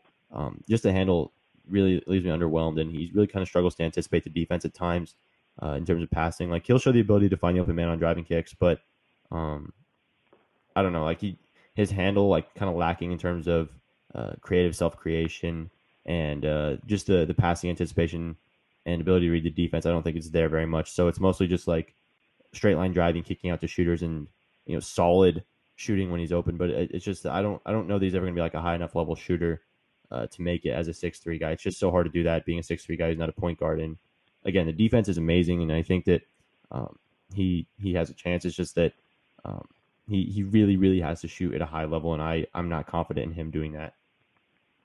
Well, I mean, he, like I said, he does have a lower number of attempts considerably, but he has a decent number of attempts in the you know in the uh, in the context of everybody. And uh, compared to Sneed, he has a lower number, but uh, his effective field goal percentage in spot ups was actually a little bit higher. And obviously, his numbers overall are lower because uh, you know he takes a lot more pull ups. But uh, his pull up shooting numbers this year are uh, pretty solid. 45% effective field goal percentage is pretty good in the college level, especially. Uh, and you know he has a high volume there, obviously. And uh, you know uh, uh, what I will agree on is definitely the passing and the playmaking is a big concern. His technical passing is absolutely terrible at times. Like mm-hmm. some of the like the accuracy is absolutely lacking. Throws at a guy's feet, you know, throws away passes all the time. Like you said, the decision making isn't great either. So really, that's kind of like where I would uh, hope, like if I was drafting him, like that maybe he could develop further in that. He's definitely older, so there is some question. But uh, you know, if he could uh, get to be good enough to just uh, you know execute the offense and you know throw it into your you know Ben Simmons or James Harden or whoever is the guy uh, you know the kind of the primary initiator next to, next to him would be in that role and kind of be like a three and D point guard. That would be like kind of his upside role to me. But uh, yeah, I definitely agree on the you know as far as the playmaking is really uh, his big downfall uh, offensively and uh, really a concern for him. But uh, I think his shooting is a little bit better than uh, you know his percentages indicate because uh, of his uh, you know uh, uh, shooting uh, kind of uh, what is it called like breakdown or whatever like the how many pull ups he takes and stuff like that. Yeah, I just can't. I just can't really get behind it mechanically, and that's that's kind of the question. Although the, the the shooting breakdown numbers are interesting, I hadn't really looked at that. But uh, again, I just think he's he's probably too limited offensively for the NBA. Like those those types of guys just don't really seem to get chances, even if it, it might be worth like giving him a look. Um, if you if you can't provide enough value offensively as a six three guy, it's just so hard uh, to make it. I mean, even like a you know Anthony Melton, I think has more there in terms of like decision making, point guard ability. He barely almost like I mean, he was he free falled in the draft last year, despite being clearly really high end defensive prospect and everything like that. But uh, Brown, like defense is legitimately good, and he'll find somewhere he can play where he can be valuable. Um, again, like if he really works on the shot throughout the pre-draft process, it's possible that you know he could end up on a two-way or something like that. But uh, more likely, he's going to end up in the Adriatic League or uh, LEB Gold or something like that, where his athletic advantages are going to help him more as a slasher. He'll be able to get to the rim a lot, and he's just going to you know be one of the best defensive players in that entire league the the moment he gets in there, especially with his athletic advantages. Yeah, he'd definitely be a great uh, like uh, Greek league, like a Nick Calathes. Uh, Greek league is a is a uh, place where there's a lot of great defensive uh, perimeter players as well. So uh, I think he would fit very well there. That's a good point. So, uh, but uh, yeah, I think uh, you're right that he probably won't get uh, as much of a chance as I would like probably. But uh, you know, uh, I, I'm ranking players how I would you know look at the, with them and uh, stuff like mm-hmm. that. You know, obviously but uh, it has some to do with how much of a chance they'll get. But you know, for the most part, I'm just looking at from my you know own evaluation and stuff like that. But yeah, uh, yeah, I think I'd take Brown slightly over Sneed, but um, yeah, uh, yeah, that's all I got. uh, yeah, we can uh, we can go on to Cody Martin. Next up, we got both the Martin twins. Cody is uh, do you know which one's older? I don't I don't remember. One of them's older, obviously. Cause oh, twins, I don't uh, know. um, that's that's who you're gonna rate higher. Based yeah, on yeah. the ten minute, he's ten yeah. minutes older, so I don't know about his potential. Um, Cody, plays more point guard for Nevada, just kind of the plays point guard for them this year with Lindsey Drew out, Jazz Johnson, um, more of like an off ball type. So Cody's kind of initiating the offense for them a lot. Redshirt senior obviously started out first two years at NC State, uh, 6'6", 205 pounds, 6'10", and a quarter wingspan, eight six and a half standing reach, going to be twenty three point seven on draft night. Turns twenty four in September, so definitely one of the older guys in this class. Um, with Cody, uh, just strength for him on offense. I mean, just comfortable with the ball in his hands and really like has a, a tight handle. The strength, like not just the guy who's nominally playing point guard. Like I do think he actually has uh, some point guard skills with his his shiftiness, uh, craft to get downhill, good decision maker, uh, takes care of the ball. I really like his craft as a passer too. Uh, some impressive one-handed passing ability, um, some skill placing the ball over the top, and uh, I guess I'm getting into playmaking a little bit too much, but uh, just in terms of scoring, like uh, I think obviously can get downhill uh, at the college level using his strength, like not like an insane athlete, but I think a pretty good athlete. Um, but I think the, the jump shot's definitely the big question for him. In the mid range, I do think he's pretty comfortable. He shoots kind of a soft ball from there, really comfortable pulling up in that like 18 foot range, using his, his size to pull up over defenders and has flashed it a little bit from three. But from three, it seems like much more deliberate. He's much less comfortable on those. Like it's, it's not a, like as easy of a shot for him. Like he would rather pull up inside the line. Um, it's good to see like at least that confidence to pull up. Like you've seen a couple times where defenders will go under on him and he'll pull up. Um, like I said, underrated open court athlete, good explosion, especially once he builds up a head of steam. Uh, helps him as a finisher near the rim. But uh, again, like the a lot's going to come back to the jump shot with him. And throughout his career, he's kind of struggled with results. Doesn't have much volume from three. Although he, he has made big strides in terms of uh, free throw percentage this year and has finally started to shoot more threes. So you can tell he's making progress. And I, I do like uh, the pull up, but especially in the mid range. But that's like the giant question for him is like just the, the three point shooting. Yeah, for sure. I mean, uh, he kind of has like a backpack jumper, like Draymond. Like everybody talks about Draymond's uh, thing. That's uh, uh, Cody kind of shoots like that too, especially from three point line, like you said. Uh, I think even in the mid range at times he'll kind of uh, look uh, a little bit Dean Wade-ish and decisive. Uh, at times, you know, he's definitely more comfortable taking all the way to the rim, or even preferably, uh, you know, he likes to find teammates, uh, very unselfish. You know, that's often the case with brothers. Uh, we've uh, we've seen uh, that, uh, you know, one of the guys will be like a more talented, like a high volume scorer, and the other guy is kind of better at setting guys up and uh, you know, uh, uh, you know, passing the ball and stuff like that, kind of playing. Uh, uh, you know, the floor game more. And, uh, you know, uh, we've seen with Jontay and uh, Mike Porter, of course, uh, and, uh, you know, a few other guys, Evan and Isaiah Mobley as well. Uh, but yeah, um, yeah, I think uh, you kind of got it all. I mean, uh, both of them, I was going to say we should cover like the things that they both have in common. Mm-hmm. uh, so we don't have to repeat it. So uh, yeah, like the the the thing they both kind of do uh, pretty well is uh, like open floor. Yeah. Uh, you know, guys that size, uh, you don't you, you don't have a lot of guys, particularly in like a Mountain West who are like six six, you know, with a good strong frame and are fast with the ball in transition and kind of have that ability to uh, change. Uh, direction rapidly while you know in the open floor you know uh uh uh kind of a have these uh, long strides once they pick up the ball and stuff like that. Uh, you know, side steps and stuff like that.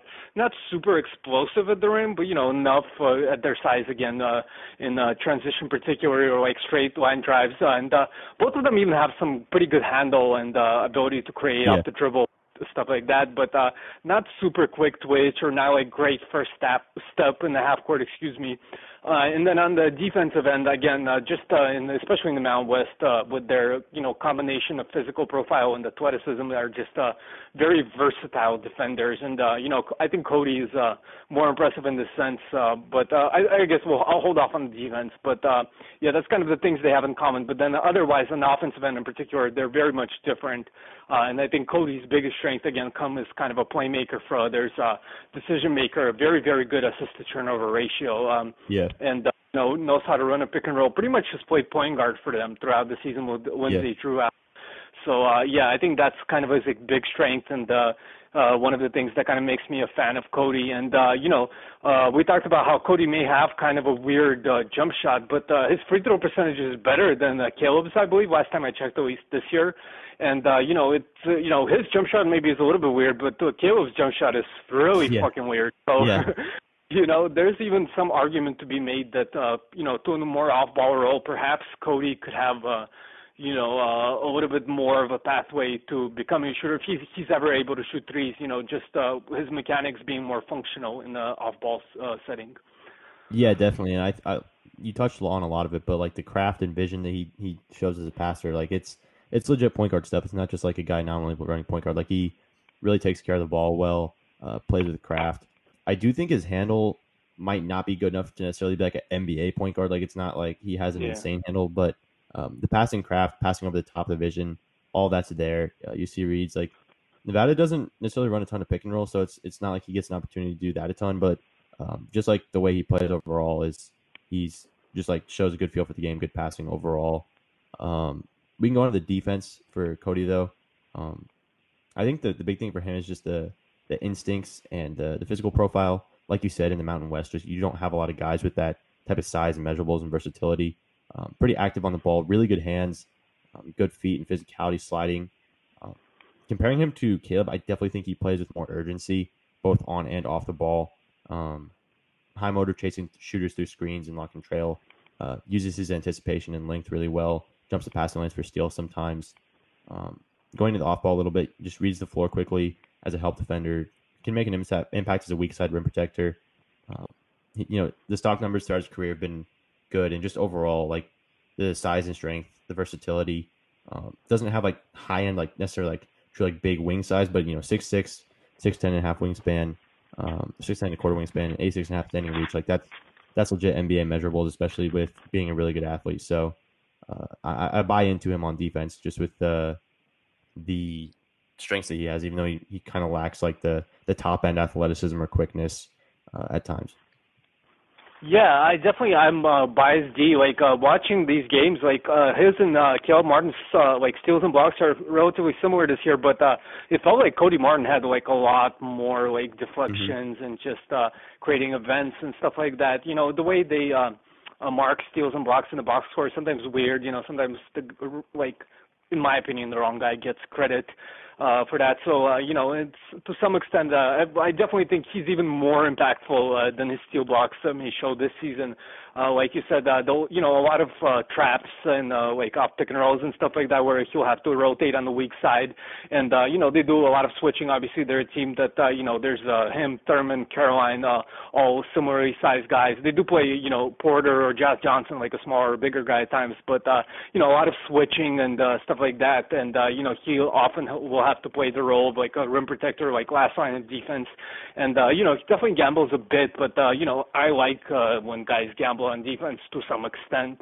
Uh, I think that's how you really bring defensive value, and he's done a really good job job of that. And I was really yeah. impressed with him uh, uh, in that sense. And then again, the willingness to be physical and uh, you know. Um, combined with uh, some pretty good agility and uh, you know uh, decent enough quickness for his size and stuff like that, I think could uh, probably guard like two twos uh, twos and threes for sure, but even like some uh, you know uh, less uh, really not the really strong fours, but you know more like mobile or like uh, uh, uh, stretch four types uh, in the NBA and stuff like that. So some switchability uh, for him definitely, and uh, combined with the team D instincts, I'm definitely a, kind of a fan for him uh, of him on that end. Uh, uh, where I think Caleb is a solid defender too, but uh, like you talked about, uh, not the, not quite the urgency and like motor and intensity intensity on that level. Kind of more focused on being a uh, scorer and stuff. But uh, yeah, we'll get to Caleb. But yeah, yeah, just tying everything up on Cody. Uh, again, it, it's going to come back to his jump shot, and especially the progression from three point range. Um, I'm buying in a little bit just with the the pull up comfort from the mid range, but he's going to have to extend it out to the NBA three point line. And you know, it's fair to question whether he's going to do that. You kind of talked about the jump shot with the backpack number a little bit. He doesn't get great bend, so you wonder, you know, can he? Does he have the ability to extend that shot out to NBA range consistently, especially being you know 23 and still having a lot of work to do jump shot wise. But again, like the positional size as a combo guard, the cerebral two way play, NBA level physical profile, plays both ends of the floor. You know, even if he's not hitting like three pointers at a high level, I do think that you know he has a chance to develop into like a, a rotation guy if he's comfortable shooting in the mid range, and uh, you know he'll keep defenses honest and his passing, the defensive versatility, that's going to be valuable. And you know he's a guy I'd draft in the second round, um, probably more like in the the mid to latter half, just being older and having the jump shooting questions, but I, I do buy into like the his potential to contribute to winning with the cerebral play and size and versatility on both ends. Yeah, I think he's below the first group of guys we talked about, but like Mhm. uh him and Barry Brown I think are kind of close whereas like uh Brown I would hope that his uh you know decision making and kind of playmaking develops to uh to you know some extent uh with Martin, you know, I would hope for the jump shot. You probably would say that the jump shot is more likely to develop, but then again uh, Martin is a year older than Brown. So I think it's uh, kind of similar between the two like uh it's, it kind of depends uh where you're looking. I guess more teams would probably want a wing, so maybe uh, would lean Cody in that sense. Yeah, I think that they're kind of like in that similar range uh, right now, probably towards the bottom of my top 100 or something like that, or you know maybe even fringe top 100 type guys. But uh, you know, as guys decide to come back and stuff like that and uh, not enter or whatever, you know, they'll probably be towards the end of the second round for me. Yeah, yeah, yeah. I can I can see that. Uh, we can go on to Caleb. We've touched on him a little bit, but definitely has some some differences to Cody, especially in terms of offensive style. Very much like a shot creator type but uh, really impressive athlete. I think that he's even like ahead of Cody athletically. Like in the open floor, his athleticism like really pops, and like the first yeah. step that he shows, especially against like Mountain West competition, like he can really blow by guys easily. Um, handle for him like it's kind of underrated compared to a lot of like these like wing creator types. Like we'll talk about Kris Wilkes later. Uh, most of these guys are like a Vic Law or a uh, Charlie Brown or someone like that. Like they don't. Most of those guys don't have like the advanced level of handle that Martin has and you know he has some really nice moves to get defenders off balance, uh, like some in and out dribbles. Like he had this one in one of the games I watched, like an in and out dribble with his left that was really nice to get downhill to the rim, um, showing some touch on floaters. Um, has the athletic tools to get to the rim. Uh, the problem with him is just the the shot mechanics. Like he's he's hit shots and he gets off a lot of shots, but man, like th- those, it's like the ugliest shot in the country. Maybe like he brings the ball totally across his face, uh, kicks his legs way out, like he's trying to draw a foul every time. Um, but like at a certain point, like he's he gets him off. Like he takes a high volume, he hits him at a respectable rate. He makes a ton of unassisted threes too. So it's like you just kind of let it go because like at a certain point he's been making these and it's his shot. Like it, it's what works for him. But it's like it looks terrible, and you have to question whether it's going to translate or not and all that. But at a certain point, like it's been working for him. So it's like a conundrum for me, like trying to project that shot. But uh, yeah, what else? What else do you have on him for like just scoring game? Yeah, just the like he like scissor kicks and like you'll yeah. take a pair of scissors and like a freaking like a long ass wind up. I don't know how he doesn't get it blocked a lot more than he even does uh, now. And you know, obviously has some really really ugly misses where he like five feet away from the rim, like is not even close. Uh, you know, despite the percentages. You know, I mean, I, in the in the long term, it doesn't matter as long as you're hitting a certain percentage how bad you miss. But you know, it's kind of a little bit of concern, uh, you know, with his age and stuff too. Uh, what was I going to say? Oh, yeah, the way he gets off his shot a lot of times, he'll do a lot of like weirdly timed plays because again, those shot mechanics with the long ass wind up, like he needs time to get it off. So he'll kind of like, you know, usually you'll get out, uh, you'll come off the pick and roll and you take a dribble and uh, to be a, uh, you know, in rhythm when you're going into your pull up, there's a certain timing that you take your pull up in. Mm-hmm. But uh, he'll kind of pump fake during that timing and uh, you know, the defender will go up in the air as they're getting back around the pick and uh, uh, you know he'll just go up because his uh, jump shot is so freaking weird and mistimed and out of rhythm already. It doesn't really matter for him. So like he just like that's how like he'll get off with like crafty moves like that.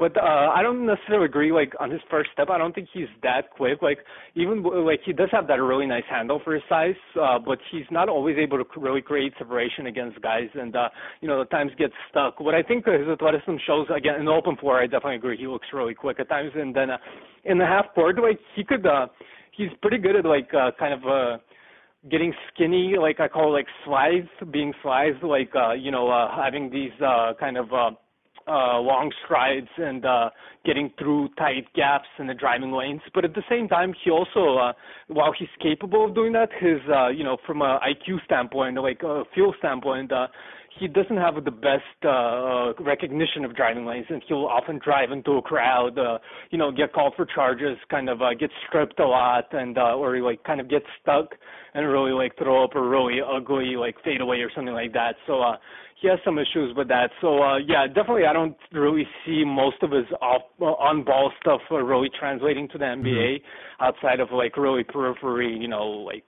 go to dribble or straight line drive. Uh, type stuff. Uh, but um, you know, it's really the question how that ugly ass jump shot uh, translates to catch and shoot situations.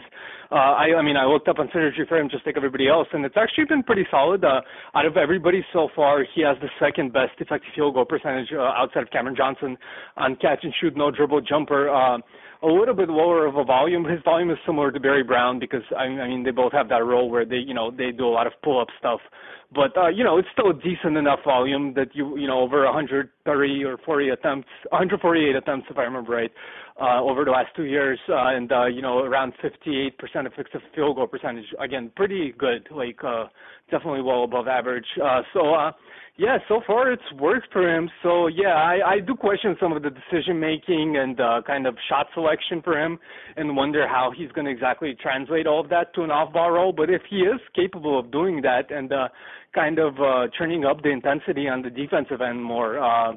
Uh, like we kind of talked about him in comparison to Cody, but maybe in a you know lower usage role, he'll be a little bit more of a high intensity, high motor defender. You know, uh, I think there's some upside for him. I definitely like Cody a lot more, like watching them on film. But uh, thinking from like a archetype, uh, you know, translatable standpoint, you would definitely think Caleb is the guy that translates better. But uh, yeah, I don't know. I probably still take Cody, but uh, you know, when uh, yeah. Yeah, I mean, like the the perception that Caleb is just like like it's not like they're polar opposites. Like Caleb is comfortable running pick and rolls, his handles good, um, has a pull up game when guys go under and makes some smart passes. Uh, like it's not like he's just like this pure shot creator who can't pass. Like I do think he has some passing abilities, just that the field's not on the same level that it is with Cody. And um, yeah, like mostly a score first guy, but does does make some passes. And then uh, you kind of talked about it on defense, but uh, he does slide pretty well on the ball when he gets in into stance and like the athletic tools do allow him to make some big plays on the defensive end. I, his shot blocking really stands out, um, terms, especially in terms of recovery. Uh, when he gets beat initially, shows some anticipation off the ball. But uh, I, I, am kind of disappointed with his like he gets out of his stance too often. Uh, kind of gets caught up right, and offensive players will blow by him. And just as we talked about, like not the same level of urgency, um, and a, a bit limited size wise. Last year at the combine, he came in at it with an eight five and a half standing reach, which strangely enough is an inch shorter than his twin brother. Uh, don't know how that happened. Could have been a measurement issue, but uh, I don't know. Like it's it's just a like he can be fine defensively. I just don't see like uh, him ever like reaching a really high level there. Um, just with the, the lack of like top end size or instincts or athleticism or anything, and already being 23. So, um, do, do you have anything else like on his defense or just him overall before we like wrap him up? Yeah, no, I'm just like thinking out loud while like we're doing this exactly how I'm ranking these guys. So yeah, I would like uh definitely I would still give Cody the edge because of like his feel and instincts for the game and stuff like that. That's you know again to me that's the most important thing overall. So uh yeah, despite some of the stuff like Caleb may be able to do as a shooter that would you know maybe uh help him fit in better uh, to a lot of teams, uh I would probably still go for Cody because of his superior kind of IQ and stuff like that. But uh yeah, I think that's about it. Yeah, I mean, we we've kind of covered it. Um just wrapping it up with Caleb like very talented scorer with his college level projectable size and athleticism, you know, solid feel for the game, but I just think the the lack of like clear cut NBA skills and you know, questionable shooting mechanics, the reliance on shot making, um, you know, you, you kind of have to like you're kind of adding it up there, but you, there's kind of a lot that you're a lot that you're relying on going right for him, even to kind of be like a rotation level guy, and like the I like you know the the upside's there, like you said, but it's just not to a high enough level where it's like, oh, maybe he he buys it on defense more, and then his shot starts to work, and then he makes better decisions and like all this stuff. Like with with Cody, I feel like it's just like the the shot translates well enough, and you have a guy who's going to play for you. Whereas with Caleb, it's like there's a little bit more that kind of has to go right. So uh, it's not like a huge difference between the two for me, but I, I definitely think Cody's like clear cut ahead uh, as a prospect. Yeah, yeah, I think Cody is again probably a, kind of a late second type in this draft, and uh, but Caleb would probably be undrafted. But you could mm-hmm. probably sign him if he doesn't get drafted, since you know he'd probably want to play with his brother again. Yeah, yeah. Um, we can go on now to uh, Kris Wilkes to kick off the the UCLA guys that we're going to cover. So another sort of similar to Caleb, like a primarily a shot maker type. I do think his numbers are, or he's better than his numbers kind of make him out to be as a shooter. Uh, pretty quick in terms of getting getting shots off catch and release. Um, has done some stuff off movement this year as well, even some some nice pull up and step back game. Uh, the mechanics aren't perfect though. His elbow does come out some doesn't really get great knee bend, but he, he does get the ball out quickly. You know, it's easy to see the shot functionality shooting over the top at his size. Uh, I should get the. the you didn't say his name. Kris Wilkes. Yeah, I don't think you said Kris Wilkes. Yeah. Okay, my bad. Um, Kris Wilkes, wing, Yeah. UCLA sophomore, six seven and a half, uh, 215 pounds, six ten and a quarter wingspan, eight seven and a half standing reach. Going to be 20.8 on draft night. So again, not a guarantee that he comes out, but uh, sort of with the the turbulence at uh, UCLA this year and Steve Alford getting fired, and you know some of these guys already kind of looking to the NBA. Like Wilkes was at the uh, Wilkes and Hands were both at the combine last year. Uh, you can kind of easily imagine both of them entering. So we figured we'd cover them, and just because like they're not like super high end prospects, so we don't really need to like dwell on them in the future or anything. But uh, like I said, like the shot making is sort of the the thing for him. Um, he's uses his size pretty well, and his frame's getting better uh, to use his size to his advantage in the post or on drive sometimes, but not really that explosive or athletic, and pretty slow. I think honestly, uh, short strides, but does have that size uh, to shoot over the top, which helps. But um, plays stronger than he looks. He's still kind of like skinny-ish, but is he's starting to play stronger. Just that kind of lacks explosiveness or quickness, and so he really has to rely on the shot making as a scorer. Hello. Yeah, yeah, yeah. Oh, you're you're done? Yeah, yeah. Oh, okay. Yeah, yeah. So yeah, I just looked. I didn't have time to look him up before, but uh, he has 81. Uh, Hey, uh, can you, right? you can you speak up louder? It's like quiet right now. Oh, sorry. I think I put my finger on the thing. Can you hear me better now? Yeah, yeah. Yeah. Uh, so yeah, I didn't have time to look up both years, but just this year he has 81 uh, catch and shoot no dribble jumper, 53.1 percent. So actually similar number to uh, uh, Barry Brown in that uh, particular um, uh, play type. Uh, he does have uh, 32 field goal attempts at basket out of spot up, which is very high, and uh, he's shooting 18 out of 32, pretty good. So uh, in that sense, he's pretty good, I guess. Uh, kind of uh, attacking off dribble against closeouts and uh, that sort of thing. Like you said, I don't think he's like a great athlete by any means, but he is like pretty fluid and uh, uh, you know uh, he has some uh, pr- pretty nice like footwork, uh, you know, sidestep stuff where he'll uh, you know if you get there too early or uh, kind of try to set up for a charge, he could kind of uh, get around you and or like give you a little euro step or even uh, I think I've seen some okay like spins from him too as well. Um, not with the dribble, just already with picking uh, after he picks up the ball already. Uh, and uh, but yeah, definitely not very explosive, uh, like off one foot and half court or anything, and uh, not very strong as uh, as well. Like often, uh, you know, against contact, would really lose body control in the air and uh, kind of throw up some wild uh, misses uh, and stuff like that as well. So uh, yeah, I, I don't know. Like overall, like do you? What's his NBA? I don't think he has like really a single. Like I don't like to say like skills because that's kind of arbitrary. You can't really like Mhm. pinpoint what exactly his skill is. But like in Wilkes' case, like does he have a single NBA skill? I think he's like below average at pretty much everything. Like he's not like horrible at anything, I guess, but uh like uh even for like a high major starter at uh, you know his you know size or whatever position range, I don't think he's really above average at uh, anything. Maybe off ball movement, like he's pretty good. Like uh you know uh cutting, like running around, uh you know uh uh kind of uh putting himself in position off ball to kind of score and stuff like that. Uh, he's pretty solid at, but I'm not. I'm, I don't place a lot of value on that, especially for you know perimeter players. So yeah, I'm you know on both ends, not not even just offense. You know, on the defensive end as well. Like he doesn't Yeah. really have anything that you would want him on an NBA team right now.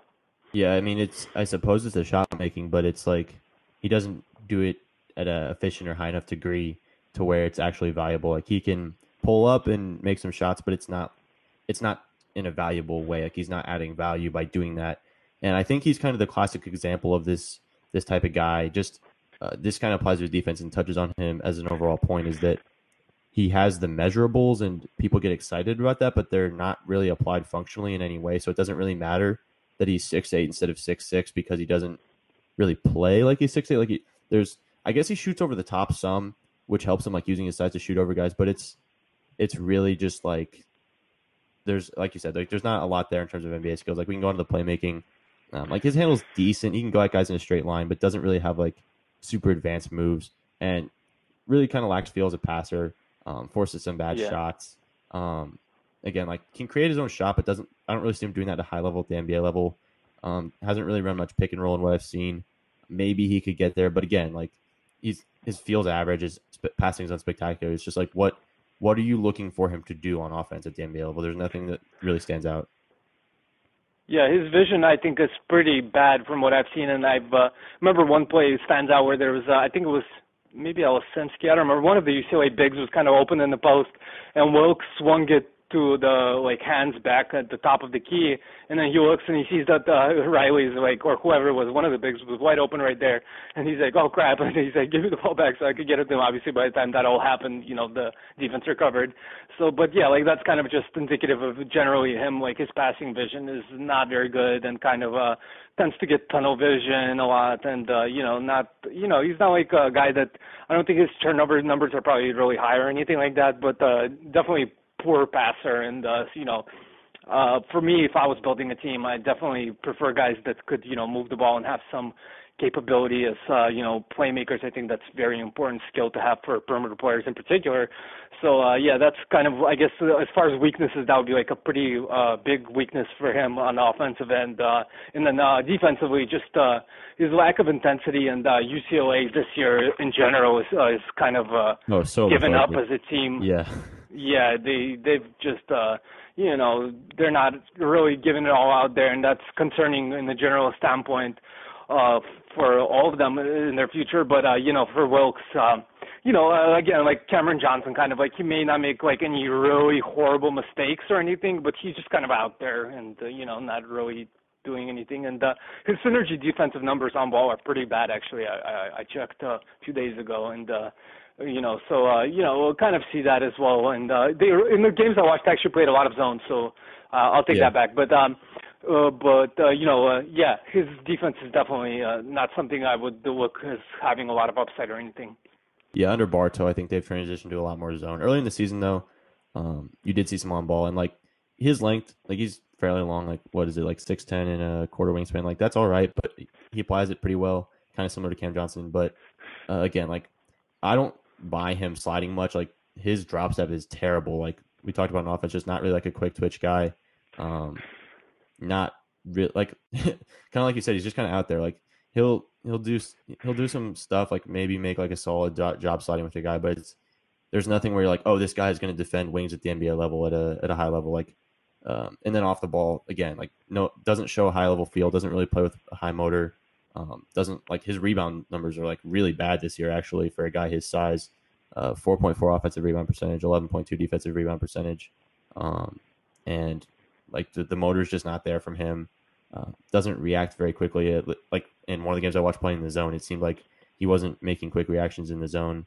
Uh, again, like he's not like this total disaster, but there's not like a lot of reason for optimism in the NBA, and that's like the thing with him in general is like he's got this this physical profile. Again, everyone wants these six eight wings, especially when they can make shots. But like when you're not doing that at a high level and you're not contributing really anything else there, like especially when like a guy like him who's not really like an athlete, when uh, that's like one of the things I don't understand is like he gets credit as an athlete a lot of the time, and that's he's got to be one of the most overrated prospects in the country. Like I, I had a tweet earlier today about Ashton Hagans, got named like one of the five fastest point guards in the country by NCAA.com, and I was just like, like, what are people watching where they think Ashton Hagans is a, a top five fast point guard or Kris Wilkes is this this elite athlete? Like these guys are they're fine. It's just like I don't I don't understand like where where you're seeing that from. Like again, like Wilkes, there's just nothing that he really does. Like maybe you could convince me to maybe draft him in the late second if he came out, but again, like I would not get excited about doing that. Like he's he just really needs to you know get to a high level as a shot maker, improve his handle, or uh, vastly improve his feel for the game. And it's just like again, like there's not like he can maybe get you some cheap buckets, but again, like there's not he's not efficient at that. There's nothing again, like like I said, just like the classic prospect who's overvalued because of the size, despite the size not really like making a functional difference in his game.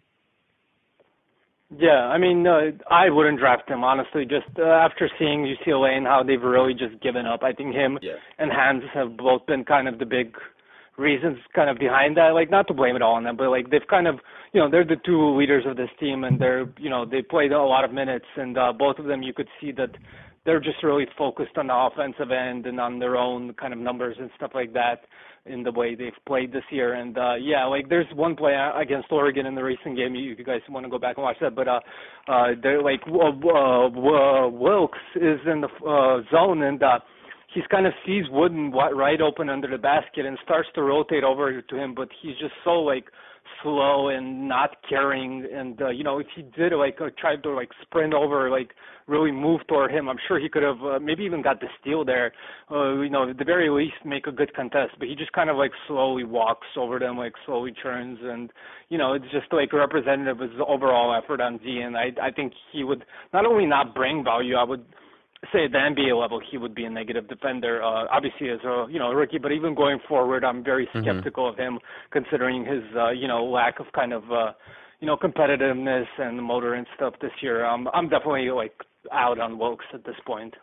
Yeah, I'm I'm there too. He, I don't think I had him in my last top 100 even. Like just there's just like nothing to get you excited about him and kind of the similar story with Jaylen Hands uh, going into him I do think that there is like at least some reason for hope with Hands, but the problem is he's a point guard, and there are just so many of those.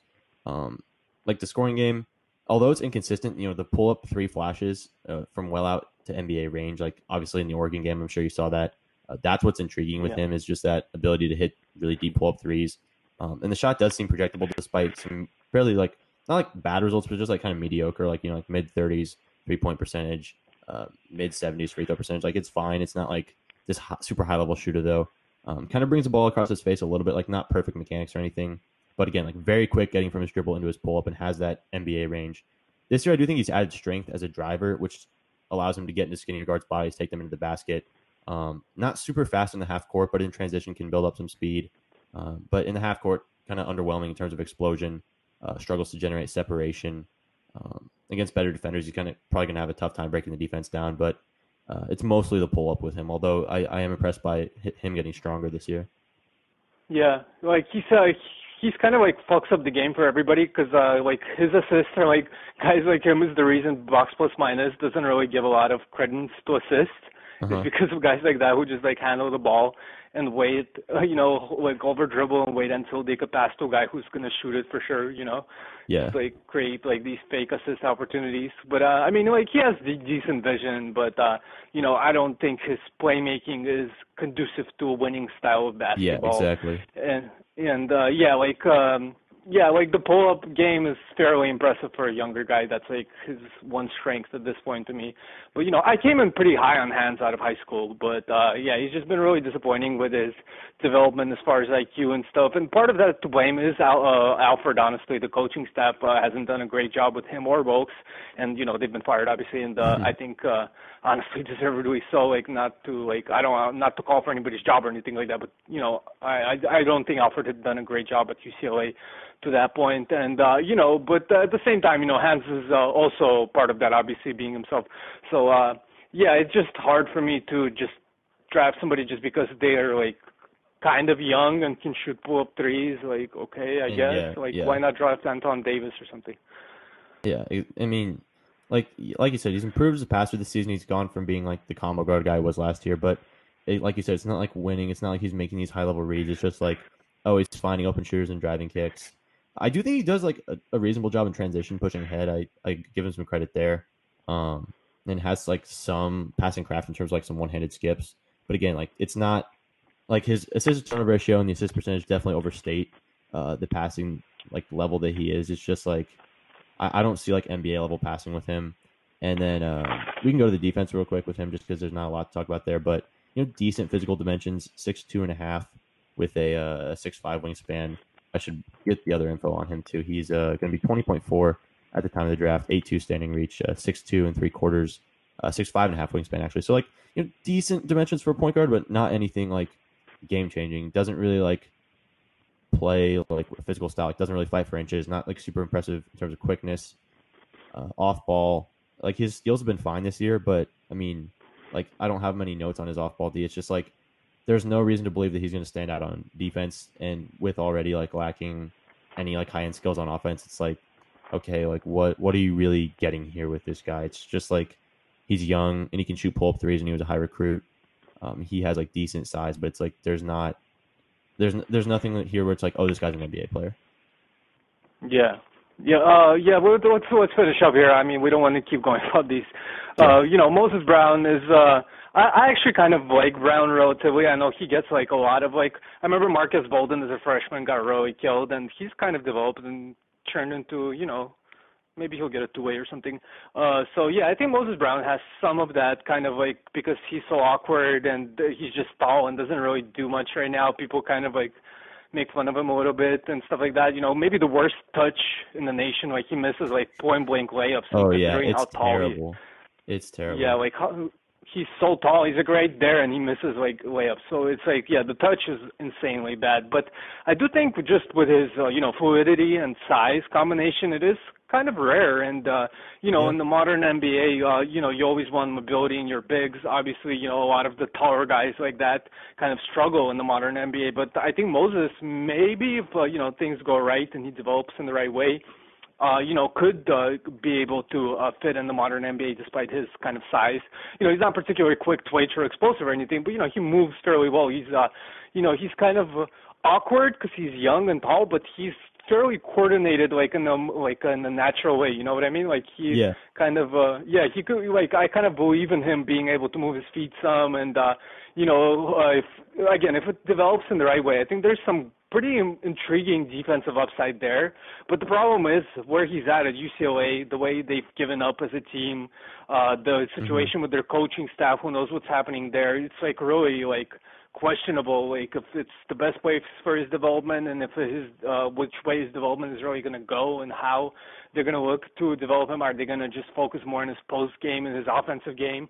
And uh, that uh, so forth. You know, the Pac-12, uh, you know, traditionally not known as a conference of great defenders. Of course, we have Matisse Thybulle this year uh, over here on the West Coast, but uh, usually, you know, uh, more of an offensive-oriented style of basketball. So there's some concerns there, but uh, you know, at least he has some defensive upside. So I'm not like totally against Moses Brown. Like maybe some people would say he's not close to an NBA prospect. I think he has some NBA upside, but um, yeah, uh, you know, just uh, would have to. A lot of things would have to go right, but uh, there's some intrigue there.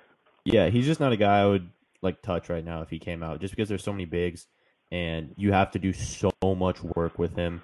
I mean, like, even if you think he can play defensively, like he's a complete liability on offense because, like you said, no touch, and the other team would be better served just fouling him every time because he's a 36% free throw shooter, and he has like this famously ugly shot. He's has like what five, like seven or eight assists all season. Like he's not like zero gives you zero as a passer. Just like there's he's so limited right now. I mean, obviously he's big and he's coordinated and he can dunk, but it's just there's so much work that has to be done, and there's so many centers that you can get who can play that I would much rather just not have to like deal with the headache of saying like, okay, we have to do all the development time with this guy. Just tell him to stay in college and see what he looks like in you know in a year, two or three, rather than like he's just not a guy I would want to have to deal with the undertaking of trying to develop him. And like right now, if he come out came out, I probably don't even know if I would give him a two way, just because like there's so much work that has to be done, and even then, I don't think the payoff is like you get this really impactful player if he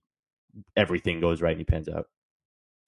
I think he could be uh, pretty impactful defensively. Like, uh, yeah, offensively, like you said, he would have to improve some to some extent, and I don't think he'll ever be like a good offensive player. But uh, in certain situations, I think he could be pretty impactful. Like, uh, kind of, uh, I don't want to like go too high, but like, uh, just first first name that comes to mind is like a poor man's like Gobert type. Uh, you know, obviously that's a very very upside outcome, but. uh yeah that that's kind of uh, uh like i think there's some upside to that but uh yeah i mean ultimately i wouldn't definitely wouldn't draft him right now and uh yeah i think he's going to go back to school and i do worry again about how he's going to develop mm-hmm. uh in ucla so uh yeah uh well you uh that's uh that's about it with him unless you want to talk about more but uh do, uh, do you have uh where, no, where, where I'm, I'm go? him.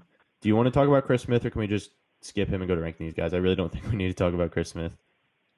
Yeah, I mean Chris Smith is a six eight, could dribble a little bit, and he's kind of young. Well, he is young for a sophomore. Yeah. Yeah, yeah. I mean, yeah.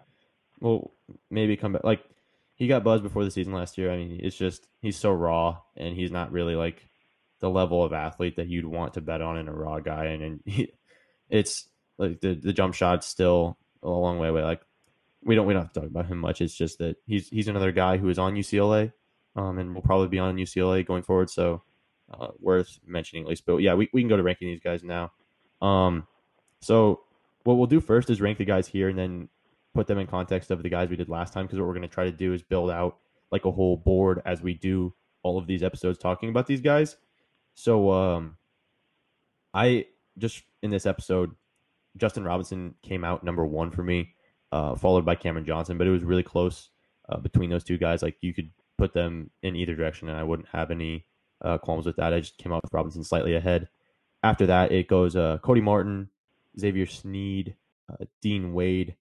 Um, I had Kris Wilkes, uh, followed by Barry Brown, uh, Caleb Martin, Jaylen Hands, and then uh, Moses Brown to close out. Yeah, so I have Johnson first, Robinson second. I have Wade third. I'm still, uh, like I said, um, hopeful about the his junior season uh, coming back, kind of. Uh, uh, so uh, yeah, I think they're the three. I think would be like kind of the first tier among these guys. Then I would have uh, Cody Martin, uh, Barry Brown, and Caleb Martin, and then the rest of the guys. I probably have Sneed first, but I, I like I guess Sneed and Wilkes probably be close, but I I'm not even gonna bother ranking. Yeah, yeah.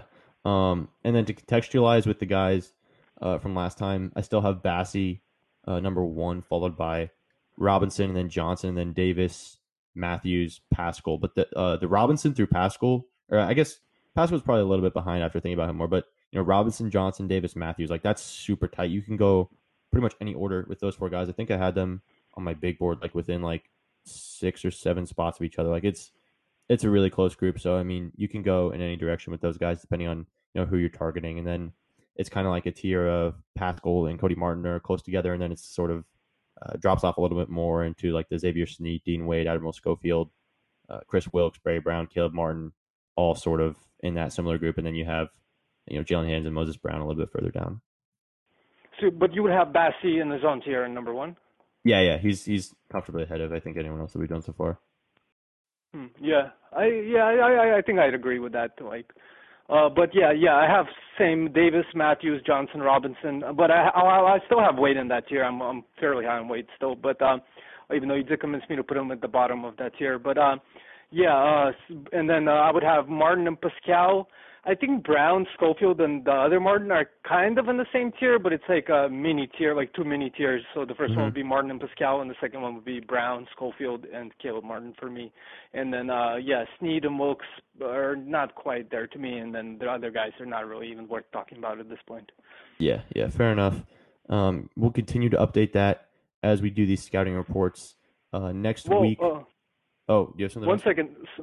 Yeah, yeah. So, um, yeah, I was thinking just to make sure, like we, you know, quote unquote, go through everybody and don't miss anyone. So, uh, the we we'll talk about each team. So, uh, the teams we've done so far is are, uh, you know, uh, some of these teams we're going to talk about more later too. So, uh, there's like Virginia Tech obviously has Alexander Walker, so we'll get to that later. But uh, the teams that uh, I don't think really have any other prospects, just to make sure, uh, uh, Villanova, Ole Miss, Nevada, Kansas State. Western Kentucky, UCLA. Do uh, any of these teams have any prospects that we haven't mentioned, but maybe we shouldn't? or we should anything? probably just touch on Jordan Caroline because there will probably be a few people to ask about him.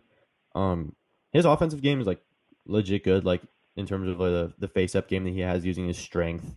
I think he's underrated as a passer. His handle is really good for a guy his size. Um, the shot's a little flat. I don't know how much I buy into it, but it's good to see the progress he's made.